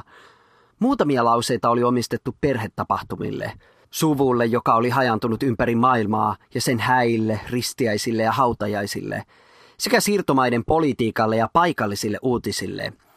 Ei mitään suhteita alkuasukkaiden kanssa, joitakin kapinauutisia lukuun ottamatta. Yksi päiväkirjoista oli kuitenkin henkilökohtaisempi, mutta pahasti homehtunut. Se oli jossain vaiheessa kastunut niin, että valtaosa musteesta oli pyyhkiytynyt pois kokonaan. Ne harvat sivut, joita Edgar onnistui lukemaan, oli kirjoitettu epäselvällä käsialalla ja hätäisesti. Minä olen kauniimpi kuin sinun rakastajattaresi, hän sanoi. Mutta minä vastasin, etten voi milloinkaan mennä naimisiin hänen kanssaan. Minä rakastan häntä suuresti, Paljon enemmän kuin tulevaa vaimoani, jota en ole edes nähnyt milloinkaan, ja joka kohta saapuu tänne, sillä niin isäni on päättänyt. Hänen kiivautensa pelottaa minua, sillä hän sanoi odottavansa lastani ja kasvattavansa sen kostamaan minulle kaikki pahat tekoni, jos raukkamaisesti hylkään hänet. Hänestä puhutaan merkillisiä asioita. Enimmäkseen paikallista taikauskoa ja kateellista nimittelyä. Mutta todellakin hänen kykynsä pelästyttää miehistä järkevimmänkin, sillä hän osaa lumota yhdellä katseella ja on ankara julma vihamiehilleen. Hän ei anna minulle anteeksi ja sano olevansa minun viholliseni. Minä näin painajaisia hänestä joka yö, mutta silti en voi olla rakastamatta häntä. Kannan kaikkialla mukanani hänen muotokuvansakin. Tunnen jo liikkeellä olevan kuumettaudin ensimmäiset oireet – ja olen tilannut tarvittavan lääkkeen vain itseäni varten. Toivon hänen sairastuvan ja kuolevan ennemmin kuin jatkavan minun vainoamistani. Etukäteen Claude Marot oli suunnitellut pitävänsä veljään tarkasti silmällä, keskustelevansa tämän kanssa vakavasti tämän aiheuttamista ongelmista ja painostavansa tämän ehkä muuttamaan jollekin suvun tiloista siirtomaissa – sillä nuo kaukaiset kolkat olivat aikaisemminkin osoittautuneet käteväksi keinoksi päästä eroon hankalista perheenjäsenistä. Hänen harmikseen Edgar oli matkaa edeltävät viikot kuitenkin täysin omissa oloissaan ja sanoi tekevänsä jonkinlaista taidehistoriallista tutkimusta. Edgar vietti kaiket päivät kaupungin kirjastoissa ja arkistoissa tutkien väsymättä Kaakkois-Aasian kansantaruja ja uskomuksia – eri maiden henkien manaamisen ja mustan magian perinteitä, eurooppalaista okkultismia sekä primitiivisten heimojen taikoja. Vielä päivää ennen matkalle lähtöään hän kaiveli erään harvinaisiin teoksiin erikoistuneen vanhojen kirjojen kaupan varastoa, eikä Claude nähnyt häntä juuri ollenkaan. Lähtöaamuna hän kuitenkin tervehti Claudea innokkaasti ja auttoi avuliasti tätä painavien ja lukuisten matkaarkkujen kantamisessa – Hänellä itsellään oli vain yksi matkaarkku ja laukku, jossa hän kuljetti uusia kirjojaan sekä huolellisesti suojapaperin käärittyä vesivärityötä. Oletko vielä saanut selville mitään mielenkiintoista suvustamme? Claude kysyi uteliaana. Kun on skandaaleja. Kuulemani mukaan isoisämme oli varsin merkittävä tekijä Kaakkois-Aasian kauppapolitiikassa. Ainakin omasta mielestään. Hän ei ollut miehistä vaatimattomin. En minä vielä ole löytänyt muuta kuin merkintöjä kauppatavarasta ja tilusten hoitamisesta, Edgar vastasi. Itse uskon kyllä esiisiemme ollen aivan kunniallisia herrasmiehiä jokaisen. Mitäköhän he ajattelisivat minun suunnitelmistani, jos he vielä eläisivät, Claude pohdiskeli. Papan mukaan isoisämmekin oli niin kovin ihastunut maihinsa ja huvilaansa. Mutta minä taas haluaisin myydä sen, en ole aikeissa asua siellä. Pidän liikaa Pariisista. Eikä terveytenikään kestä tropiikin ilmastoa. Vai haluatko sinä muuttaa sinne? Sehän on kuitenkin lapsuuden kotisi. Hyvän sihteerin avulla voisit tuottaa voittoa viljelyksillä ja saisit järkevää tekemistä itsellesi. Sinä olet jo täysi-ikäinen ja on korkea aika, että asetut aloillesi. En minä halua asua siellä, Edgar vastasi. Eikä minunkaan terveytyni ole ollut kovin hyvä. Mielessään hän näki taas mustan taivaan ja sateen piskaamat palmun latvat. Kynttilänsä heijastuksen ikkunalasia vasten ja palvelustytön kauhistuneen katseen, kun tämä oli vilkaissut banaanipuiden latvoihin. Pitkällinen matkanteko kiristi heidän välejään niin kovasti, että viimeiset päivät ennen saapumistaan perille he viettivät mahdollisimman paljon toisistaan erillään. Claude seurustelemalla muiden matkustajien kanssa ja Edgar lukittautuen hyttiinsä tutkimaan kirjojaan. Katsomalla kynän painonjälkiä valoa vasten, hän onnistui lukemaan päiväkirjan viimeiset sivut – ja nämä muistinpanot kertoivat tarkemmin hänen iso-iso-isästään ja tämän suhteestaan tuohon salaperäiseen lumojattareen. Hän on sairastunut, kuten monet muutkin täällä. Ja minä pidän huolen siitä, ettei yksikään lääkelähetys pääse perille asti.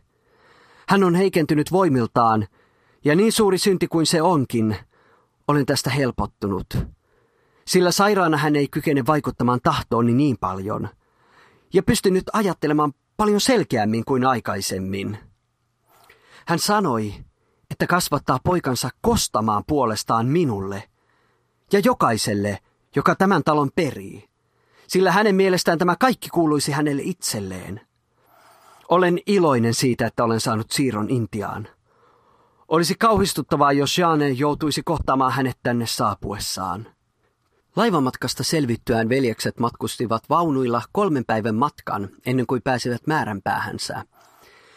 Pitkään autiona seisyt talo näytti aavemaiselta, mutta matkan ajaksi palkatut palvelijat olivat jo siivoamassa sitä pahimmasta pölystä ja liasta. Veljekset saapuivat juuri parhaiksi seuraamaan suursiivousta, joka jatkui useamman päivän ajan. Liinavaatteet tomutettiin ulkona, huonekalut pyyhittiin puhtaiksi – Ikkunoihin vaihdettiin uudet verhot ja salongin pöydälle tuotiin suuri kimppu tuoksuvia kukkia. Talon sisustus oli vanhanaikainen, hiukan pahaenteisellä tavalla. Tropikin ilmastoon huonosti sopivat samettityynyt ja silkkiverhot olivat tummuneet läikikkäiksi. Lamput lepattivat levottomasti ja rottinkituolit natisivat aivan omia aikojaan. Claude käänsi seinää vasten nojaavat maalaukset oikein päin, mutta Paheksuvan näköiset, mustiin pukeutuneet puritaani-esi-isät eivät juurikaan piristäneet tunnelmaa. Ripusta liinavaatteet ja minun matkapukoni ulos narulli, niin että ne tuulettuvat kunnolla. Claude komensi Akmar-nimistä palvelustyttöä, joka koko palveluskunnasta osasi parhaiten englantia. Ei, herra Marot, täällä ei tehdä sillä tavoin, tyttö kieltäytyi ehdottomasti. Vaatteita ei milloinkaan saa jättää ulos yön ajaksi vartioimatta. Parin seuraavan päivän aikana Claude huomasi Akmarin koristavan taloa myös suojelevilla amuleteilla ja tekevän pieniä rituaaleja salavihkaa. Kaikenlaista taikauskoisuutta, Claude nurisi Edgarille, heidän siemaillessaan jäähdytettyä limonadia huvilan terassilla. Sinua tuollainen varmaan huvittaa. Kuluet yösmanssia ja muita nykyajan barbaareita.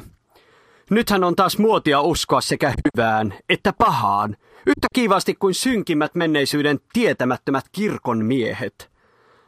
Mutta miksi sinä jatkuvasti vilkuilet tuota metsän reunaa? Olet kaikkia kiinnostunut myrkkykäärmeistä tai harvinaisista orkidealajeista. Ei. Aloin vain muistella lapsuuttamme, kun asuimme täällä. Edgar vastasi näyttäen omituisen uneksivaltaa. Minä olisin mieluusti muistelematta, Claude sanoi. Olin täällä niin ikävystynyt, kun en saanut kulkea metsissä vapaasti, samalla tavoin kuin Euroopassa. Yhtä synkältä tämä näyttää nyt kuin silloinkin. Luulisi, että saamme tästä tilasta kuitenkin hyvän hinnan, vaikka se onkin rapistunut huomattavasti. Kylmä juotava ei auttanut Claudin pahenevaan päänsärkyyn, ja hän meni aikaisin nukkumaan. Edgar pysyi valvella miltei koko yön tutkien kirjastoa, jossa hänen esisänsä olivat hoitaneet talon kirjanpidon.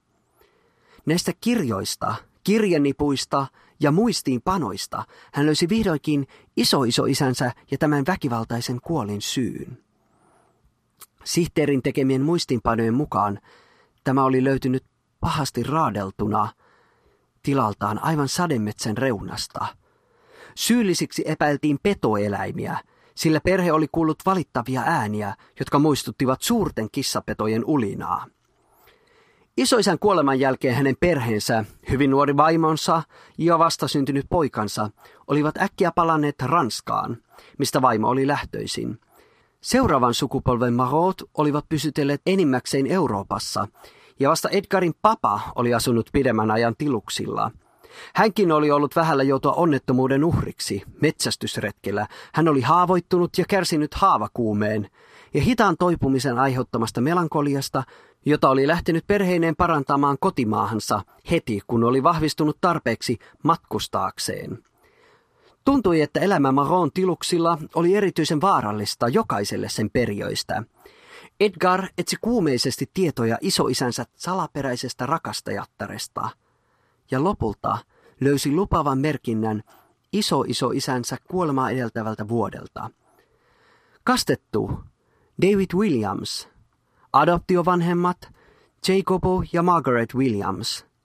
Ja kaksi vuotta myöhemmin kuollut David Williams kuumettautiin, haudattu biologisen äitinsä Mariana Binti Adiputeran viereen lähelle Maron tilan maita.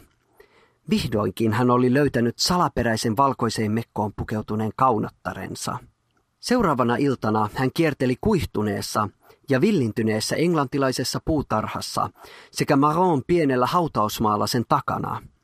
Edgar aivan aisti Marianan kutsuvan häntä haudastaan, joka sijaitsi hiukan varsinaisen hautausmaan ulkopuolella. Koristelemattomaan kiveen oli kaiverrettu vain sanat. Mariana adiputera ja viereisen kiveen David. Haudat olivat kumpainenkin kasvaneet lähes umpeen – eikä niitä oltu hoidettu pitkiin aikoihin. Joku, ehkä hänen isoisänsä katumapäällä, oli istuttanut haudan eteen pienen ruusupensaan, joka sekin oli lakastunut. Hautausmaa ei enää ollut käytössä, ja se oli jo muuttumassa osaksi ympäröivää viidakkoa. Käärmeet lepäilivät hautakivillä ja köynnökset kiemurtelivat askeettisten rautaristien ympärillä. Marianan haudalla käärmeitä hämähäkkeä ja kovakuoriaisia oli aivan vilisemällä, ja Edgar hätisteli niitä pois oksankarahkalla. Marianan kutsu tuntui yhä voimakkaampana. Edgar tutki ensin ympäröivää viidakkoa, ollakseen varma, ettei tulisi yllätetyksi, ja alkoi sitten kaivaa hautaa auki, mukanaan tuomallaan ruostuneella puutarhalapiolla. Juurakkoisen maan kaivaminen oli raskasta ja hikistä työtä – ja Edgarin paita kastui ensin kainaloista ja sitten selästä inhottavasti. Jokainen lapion isku osui kuitenkin oikeaan kohtaan, ja kuoppa tuntui syvenevän nopeasti. Aivan kuin Mariana olisi auttanut häntä haudastaan käsin. Vieras ja hilpeä laulu alkoi soida Edgarin mielessä, kielellä, jota hän ei ymmärtänyt laisinkaan, ja se voimistui hautakuopan syvetessä.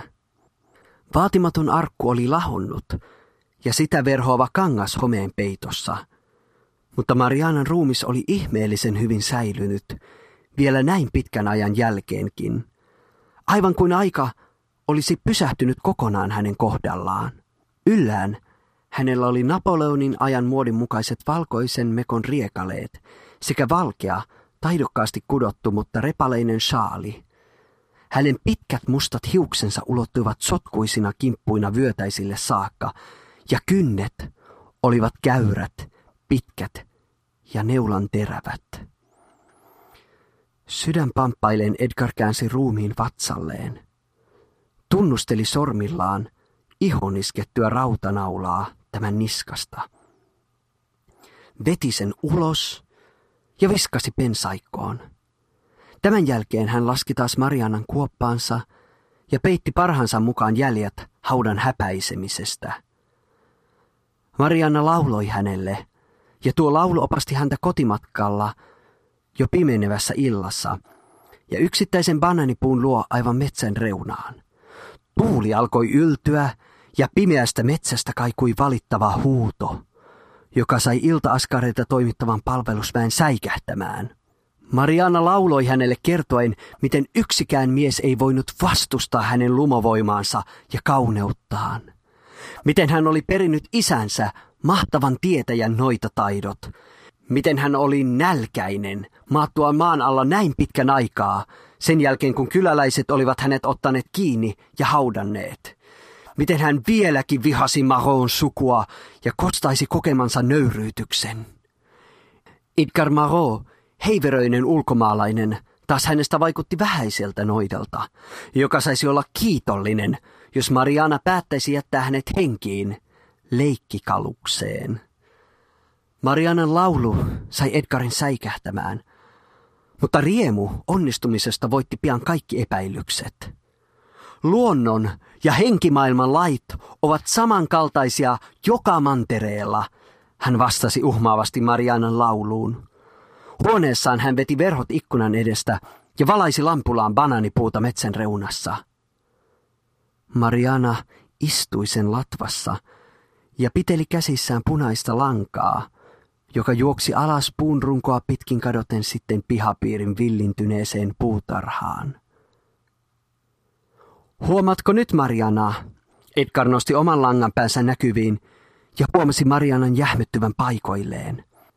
Nälkäisenä ja lähes sadan vuoden unen jälkeen nainen oli vieläkin säilyttänyt osan vanhasta kauneudestaan. Mariana valitti hiljaa nälkäänsä ja laskeutui puusta nurmikolle. Edgar katsoi suoraan hänen kiiltäviin, tummiin silmiinsä ja puristi varmuuden vuoksi terävää, uutta rautanaulaa nyrkissään. Claude istui yksin kirjastossa – luki veljensä huolimattomasti ikkunalaudalle jättämää omituista kirjaa ja siemaili paikallista yrttijuomaa, joka palvelusväen mukaan auttaisi päänsärkyyn ja painajaisiin. Hän oli syönyt yksinäisen lounaan ja päivällisen, oli ikävystynyt ja kuumissaan jatkuvasta helteestä ja mietti, syökö hänen nuorempi veljensä oikeastaan ollenkaan. Milloin hän ottaisi puheeksi Edgarin tulevaisuuden? Olisiko hänen sidottava nuorukainen kiinni yhteen salongin raskaista barokkituoleista saadakseen sanottavansa perille? Hän kuuli oven avautuvan ja pehmeiden sipsuttavien askeleiden lähestyvän.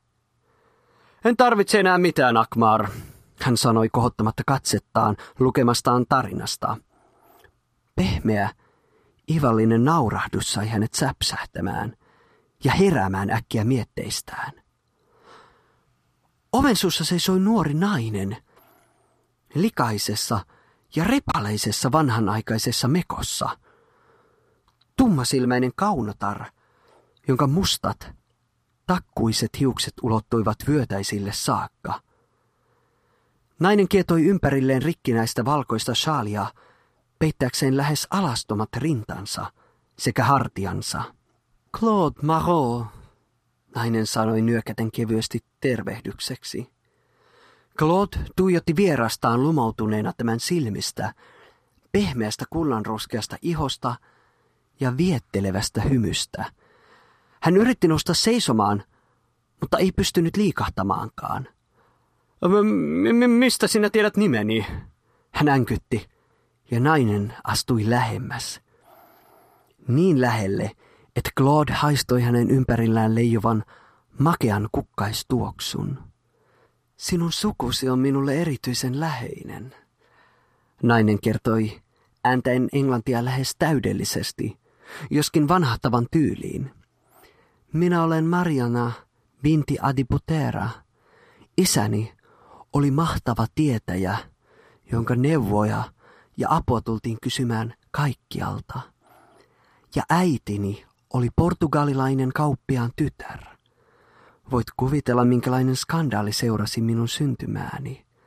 En ole milloinkaan kuullut kenestäkään tuonimisestä, Claude sanoi ihmeissään. Hän oli kuullut paljonkin paikallisia juoruja palvelijoiltaan, omasta mielestään enemmän kuin oli ehkä edes soveliasta. Mutta portugalilaisen naisen ja paikallisen tietäjän, jonkinlaisen poppamiehen, välisistä suhteista hän ei ollut kuullut sanaakaan. Minä olen pitkään piileskellyt teidän seurapiirienne ulkopuolella, nainen jatkoi ja katseli sitten tutkivasti Clauden silmiin. Sinussa on kyllä sukusi miehekästä näköä. Heti sinut tunnistaa Maroksi. Paljon enemmän muistutat esi-isiäsi kuin veljesi Edgar. Siinä vasta halpamainen nuorukainen. Miten sinä Edgarin tunnet? Claude kysyi. Marianna naurahti pehmeästi. en tiedä minkä vuoksi, mutta veljesi halusi niin kovasti tavata minut. Hän sanoi ja kumartui aivan Claudin lähelle. Samalla Claude aisti kukkaistuoksun alta jotakin. Aivan kuin Mariana olisi suihkunut päälleen voimakasta parfyymiä kätkeäkseen kammottavan, mädäntyneen ja pilantuneen löyhkän. Mariana kurottautui silittämään Clauden poskea, ja Claude tunsi kovien, terävien kynsien äkkiä raapaisevan ihoaan. Vielä enemmän hän haluaa sinun kuolevan, nainen sanoi kiskaisten hänen paitansa auki. Naisen viimeiset sanat katoisivat hirvittävän, sietämättömän kivun sykähdykseen, hänen repiessään kynsillään Clauden vatsan auki ja alkaessa kaivaan esiin tämän lihaa sekä suolia, lipoen nälkäisesti huuliaan. Ja niin haluan minäkin, minun kostoni, aina rakastajani, kartanon periä, uhrikseni ja nautinnokseni. Claude oli jo menettämässä tajuntaansa, mutta huusi apua aivan vaistonvaraisesti. Hän kaatui tuoliltaan lattialle ja tämä herätti palvelusväen. He kurkistivat sisään avaimen reiästä ja huomasivat heti, että oli liian myöhäistä yrittää auttaa kammottavan hyökkäyksen kohteeksi joutunutta isäntää. Pontianak, he kuiskuttivat nähdessään lattialle kyyristyneen kammottavan naisen, joka aterioi lattialla jo menehtyneenä makavan nuoren herran verellä ja lihalla, ahnaasti maiskuttaen. Nautiskellen hirviö kietoi uhrinsa suolet sormiensa ympärille ja imi tämän sydämen kuiviin kuin nahkaisen vesileilin. Palvelijat piiloutuivat ja lähettivät Akmarin hakemaan kylän miehiä hirviötä taltuttamaan. Kauhun huudot kuullessaan Edgar pirsi hiilellä huoneensa oviin ja ikkunan ylle suojelevat symbolit, joiden hänen lukemansa mukaan oli tarkoitus pitää kaikenlaiset pahat henget loitolla. Hän kuuli Mariannan sipsuttavat askeleet. Miten tämä kulki läpi salongin, kutsuen samalla häntä nimeltä ja vakuutellen, ettei häntä uhannut mikään vaara, koska hän kerran oli herättänyt Mariannan ja antanut niin herkullista syötävää. Edgar ei luottanut enää omiin kykyihinsä, vaikka hänen suunnitelmansa olikin onnistunut yli odotusten. Mariana oli ollut mahtava noita eläessään, ja Edgar taasen oli pelkkä uhkarohkea harrastelija magian saralla. Hän selaili kuumeisesti kirjojaan, mutta ei osannut millään päättää, millä keinolla karkottaisi ahdistelijansa. Korkeimmat voimat tuskin auttoivat mustaa magiaa käyttäneitä murhaajia tällaisissa tilanteissa – ja paholaiselle osoitetut rukoukset tai loitsut tuntuivat nekin huonolta ratkaisulta. Täällä eivät tepsineet krusifiksit valkosipuli tai vihkivesi. Punaisesta langastakaan ei ollut hyötyä, sillä tuuli oli irrottanut sen toisen pään bananipuusta. Tuon langan avulla hän oli saanut Marianan tottelemaan, mutta nyt nainen oli kokonaan vapaa hänen käskyvallastaan. Minä olen nyt periä niin kuin halusinkin, mutta Mariana käy aina uuden perijän kimppuun. M- miten minä en tullut ymmärtääkseni sitä etukäteen? Edgar ajatteli kauhuissaan kuullessaan askeleet aina vain lähempänä. Minun olisi pitänyt patkustaa pois heti hänet vapautettuani ja, ja lähettää joku puolestani myymään kartanoja keräämään kaikki arvotavarat ja antiikkihuonekalut. Nyt Mariana koputti hänen ovelleen ja kutsui häntä pehmeällä äänellään. Sekä trooppinen kukkaistuoksu että mätä, haudan löykkä tunkeutuivat ovenraosta Edgarin sieraimiin. Mariana yritti avata ovea väkisin, juoksi sitten ulos talosta ja jyskytti turhaa ikkunaluukkuja, jotka Edgar oli teljennyt huolellisesti. Monen tunnin ajan Mariana koetti avata ikkunoita, ja Edgar pelosta vapisten tuijotti kaappikelloaan, toivoen aamun saapuvan nopeasti, ennen kuin joku hänen turvatoimistaan pettäisi ja paha henki pääsisi aterioimaan hänenkin verellään ja lihallaan. Lopulta ulkona oli hiljaista, ja Edgar uskaltautui kurkistamaan ulos ikkunasta. Hän näki vain pimeän pihamaan, eikä jälkeäkään Marianasta. Aurinkokin, hänen pelastuksensa alkoi nousta, ja helpottuneena hän istuutui kirjoituspöytänsä ääreen, alkaen luonnostella kirjettä sedälleen. Minun on suunnattomaksi surukseni kerrottava teille huonoja uutisia, hän aloitti. Rakasta veljääni kohtasi kammottava onnettomuus tänä iltapäivänä hänen tutkiessaan tiluksiamme. Jokin villieläin hyökkäsi hänen kimppuunsa ja raateli hänet pahasti. Kukaan ei ollut hänen mukanaan, ja näin hyökkäyksellä ei ollut silminnäkijöitä. Palvelusväki kuuli hänen avunhuutonsa ja riensi hätiin. Me sidoimme hänen haavansa, mutta hän kuoli silti verenvuotoon, ennen kuin paikalle hälytetty lääkäri ehti saapua. Palvelusväki teki kaikkensa, eikä tästä onnettomuudesta voi syyttää. Edgar lopetti äkkiä kuullessaan outoa rapistelua savupiipusta. Kuvitteliko hän vain, vai yrittikö Mariana tosiaan sisään sitä kautta? Hänen hermonsa saivat hänet kuulemaan olemattomia. Hän oli sentään kokenut melkoisen mielenjärkytyksen. Ketään talonväestä kaikki tämä on järkyttänyt minua syvästi ja pelkään oman turvallisuuteni puolesta tässä villissä maailmankolkassa, vihamielisen luonnon ympäröimänä ja yksin. Tulen näin myymään... Nyt tulisijasta kuului kolahdus sekä voimakas siipien havina. Ja Edgar käännähti katsomaan sydän jyskyttäen kiivaasti. Valkea pöllölle nähti savupiipusta huoneeseen ja laskeutui lattialle. Hänen silmensä edessä sen muoto sumeni ja venyi merkillisesti, kasvoi ihmisen mittaan ja muuttui tummaksi, valkean mekon jäännöksiin pukeutuneeksi kammottavaksi naisen hahmoksi, jonka mustat hiukset laskeutuivat vyötäisille saakka. Silmät hehkuivat raivosta, käyristyvät kynnet ojentaituivat Edgaria kohden. Ja Edgar ponkaisi seisomaan ja perääntyi kohti ovea hapuilleen rautanaulaa taskustaan. Nyt olet kartanon periä, ja herra, Mariana sanoi ja lähestyi häntä hymyillen keimailevasti. Edgar kirkui apua ja yritti saada sohaistua naulaa takaisin vampyyrin niskan vielä viimeisillä voimillaan, naisen heittäessä hänet kevyesti kirjoituspöydälle ja loikatessa hänen kimppuunsa riemusta nauraen.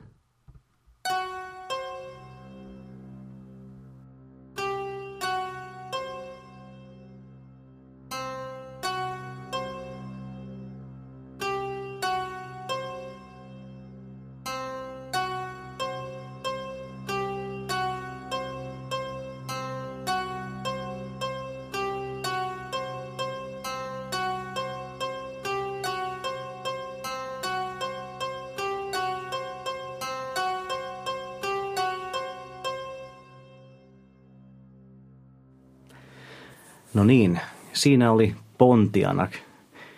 Kerrotko hieman tästä tarinasta? Minä voin nyt Lusillan puolesta kertoa, kun hän on taas Britteen saarilla, että tämä kyseinen novellihan ei löydy tuosta kuolemaan ikuista unta kirjasta, että tämä on vähän tämmöinen, voisi sanoa, että bonusraita. Mutta tämä kyllä kertoo samasta, samasta tuosta suvusta, että siitä tätä, tämän tarinan henkilöitäkin sivutaan siinä ohimennen tässä kirjassa, että, vai, että he niin kuin kuten nähtiin, huono onninen suku, että vaikka sitä pakenee toiselle puolelle maapalloa, niin ei niillä nyt sen paremmin mene sielläkään. Huonostihan niille kävi. Ja tämä tarina löytyy sitten ihan painettunakin kyllä tuosta Pimeyden reunalla nimiestä kirjasta, mikä itse asiassa julkaistiin toisena painettuna Urs-antologiana jo. Siitä on vähän vaihtelevia versioita liikkeellä. Siinä oli joku ongelma taitto kanssa, että hävisi ö-kirjaimen pisteet. Tästä, juuri tästä tekstistä ei muista jostain syystä. Mutta tota, tässä ainakin lukija sitten on varmasti ääntänyt ööt oikein. Saatiin tämäkin viimein purkkiin niin kuin oikealla tavalla. Aivan, aivan. Ja onko, onko sinulla vielä jotain kerrottavana Ursista, kuoriaiskirjoista, kirjoittamisesta, maailmasta, elämästä? Joo, no tota, en minä nyt tiedä, onko tässä sen pitemmittä puhetta. Ehkä nyt sen, että sen olen tässä oppinut, että asioita kannattaa vaan ruveta tekemään. Silloin niitä tapahtuu. Että jos haluaa kirjoittaa, niin sitten kirjoittaa. Ja jos tuntuu, että kukaan ei niitä julkaise, niin sitten julkaisee itse. Että hyvin se on tähän asti pyörinyt tälläkin periaatteella. Aivan. Kiitoksia teille oikein paljon, Tuomas Saloranta. Kiitos, oli mukava olla täällä. Vähän kuuma täällä kyllä on, mutta on tässä ollut virvokkeitakin. On, on. Kylmiä virvokkeita. Ja aavettaajuuden puolesta voisin itse kertoa, että, että nyt on ilmestynyt aavettaajuudelta myöskin uusi Ilmari Rautapää. Ja samoin avattiin myöskin uusi, uusi äänikirjasarja Oivas Repänen Kalevalaista miekkaa ja magiaa. Ja näitä on saatavissa aavettaajuuden nettisivulta sekä Tiedostamon kirjakaupasta. Ja seuraavassa osassa on sitten luvassa Lovecraftilaisia tunnelmointeja. Näihin tunnelmiin, näihin fiiliksiin, näkemiin.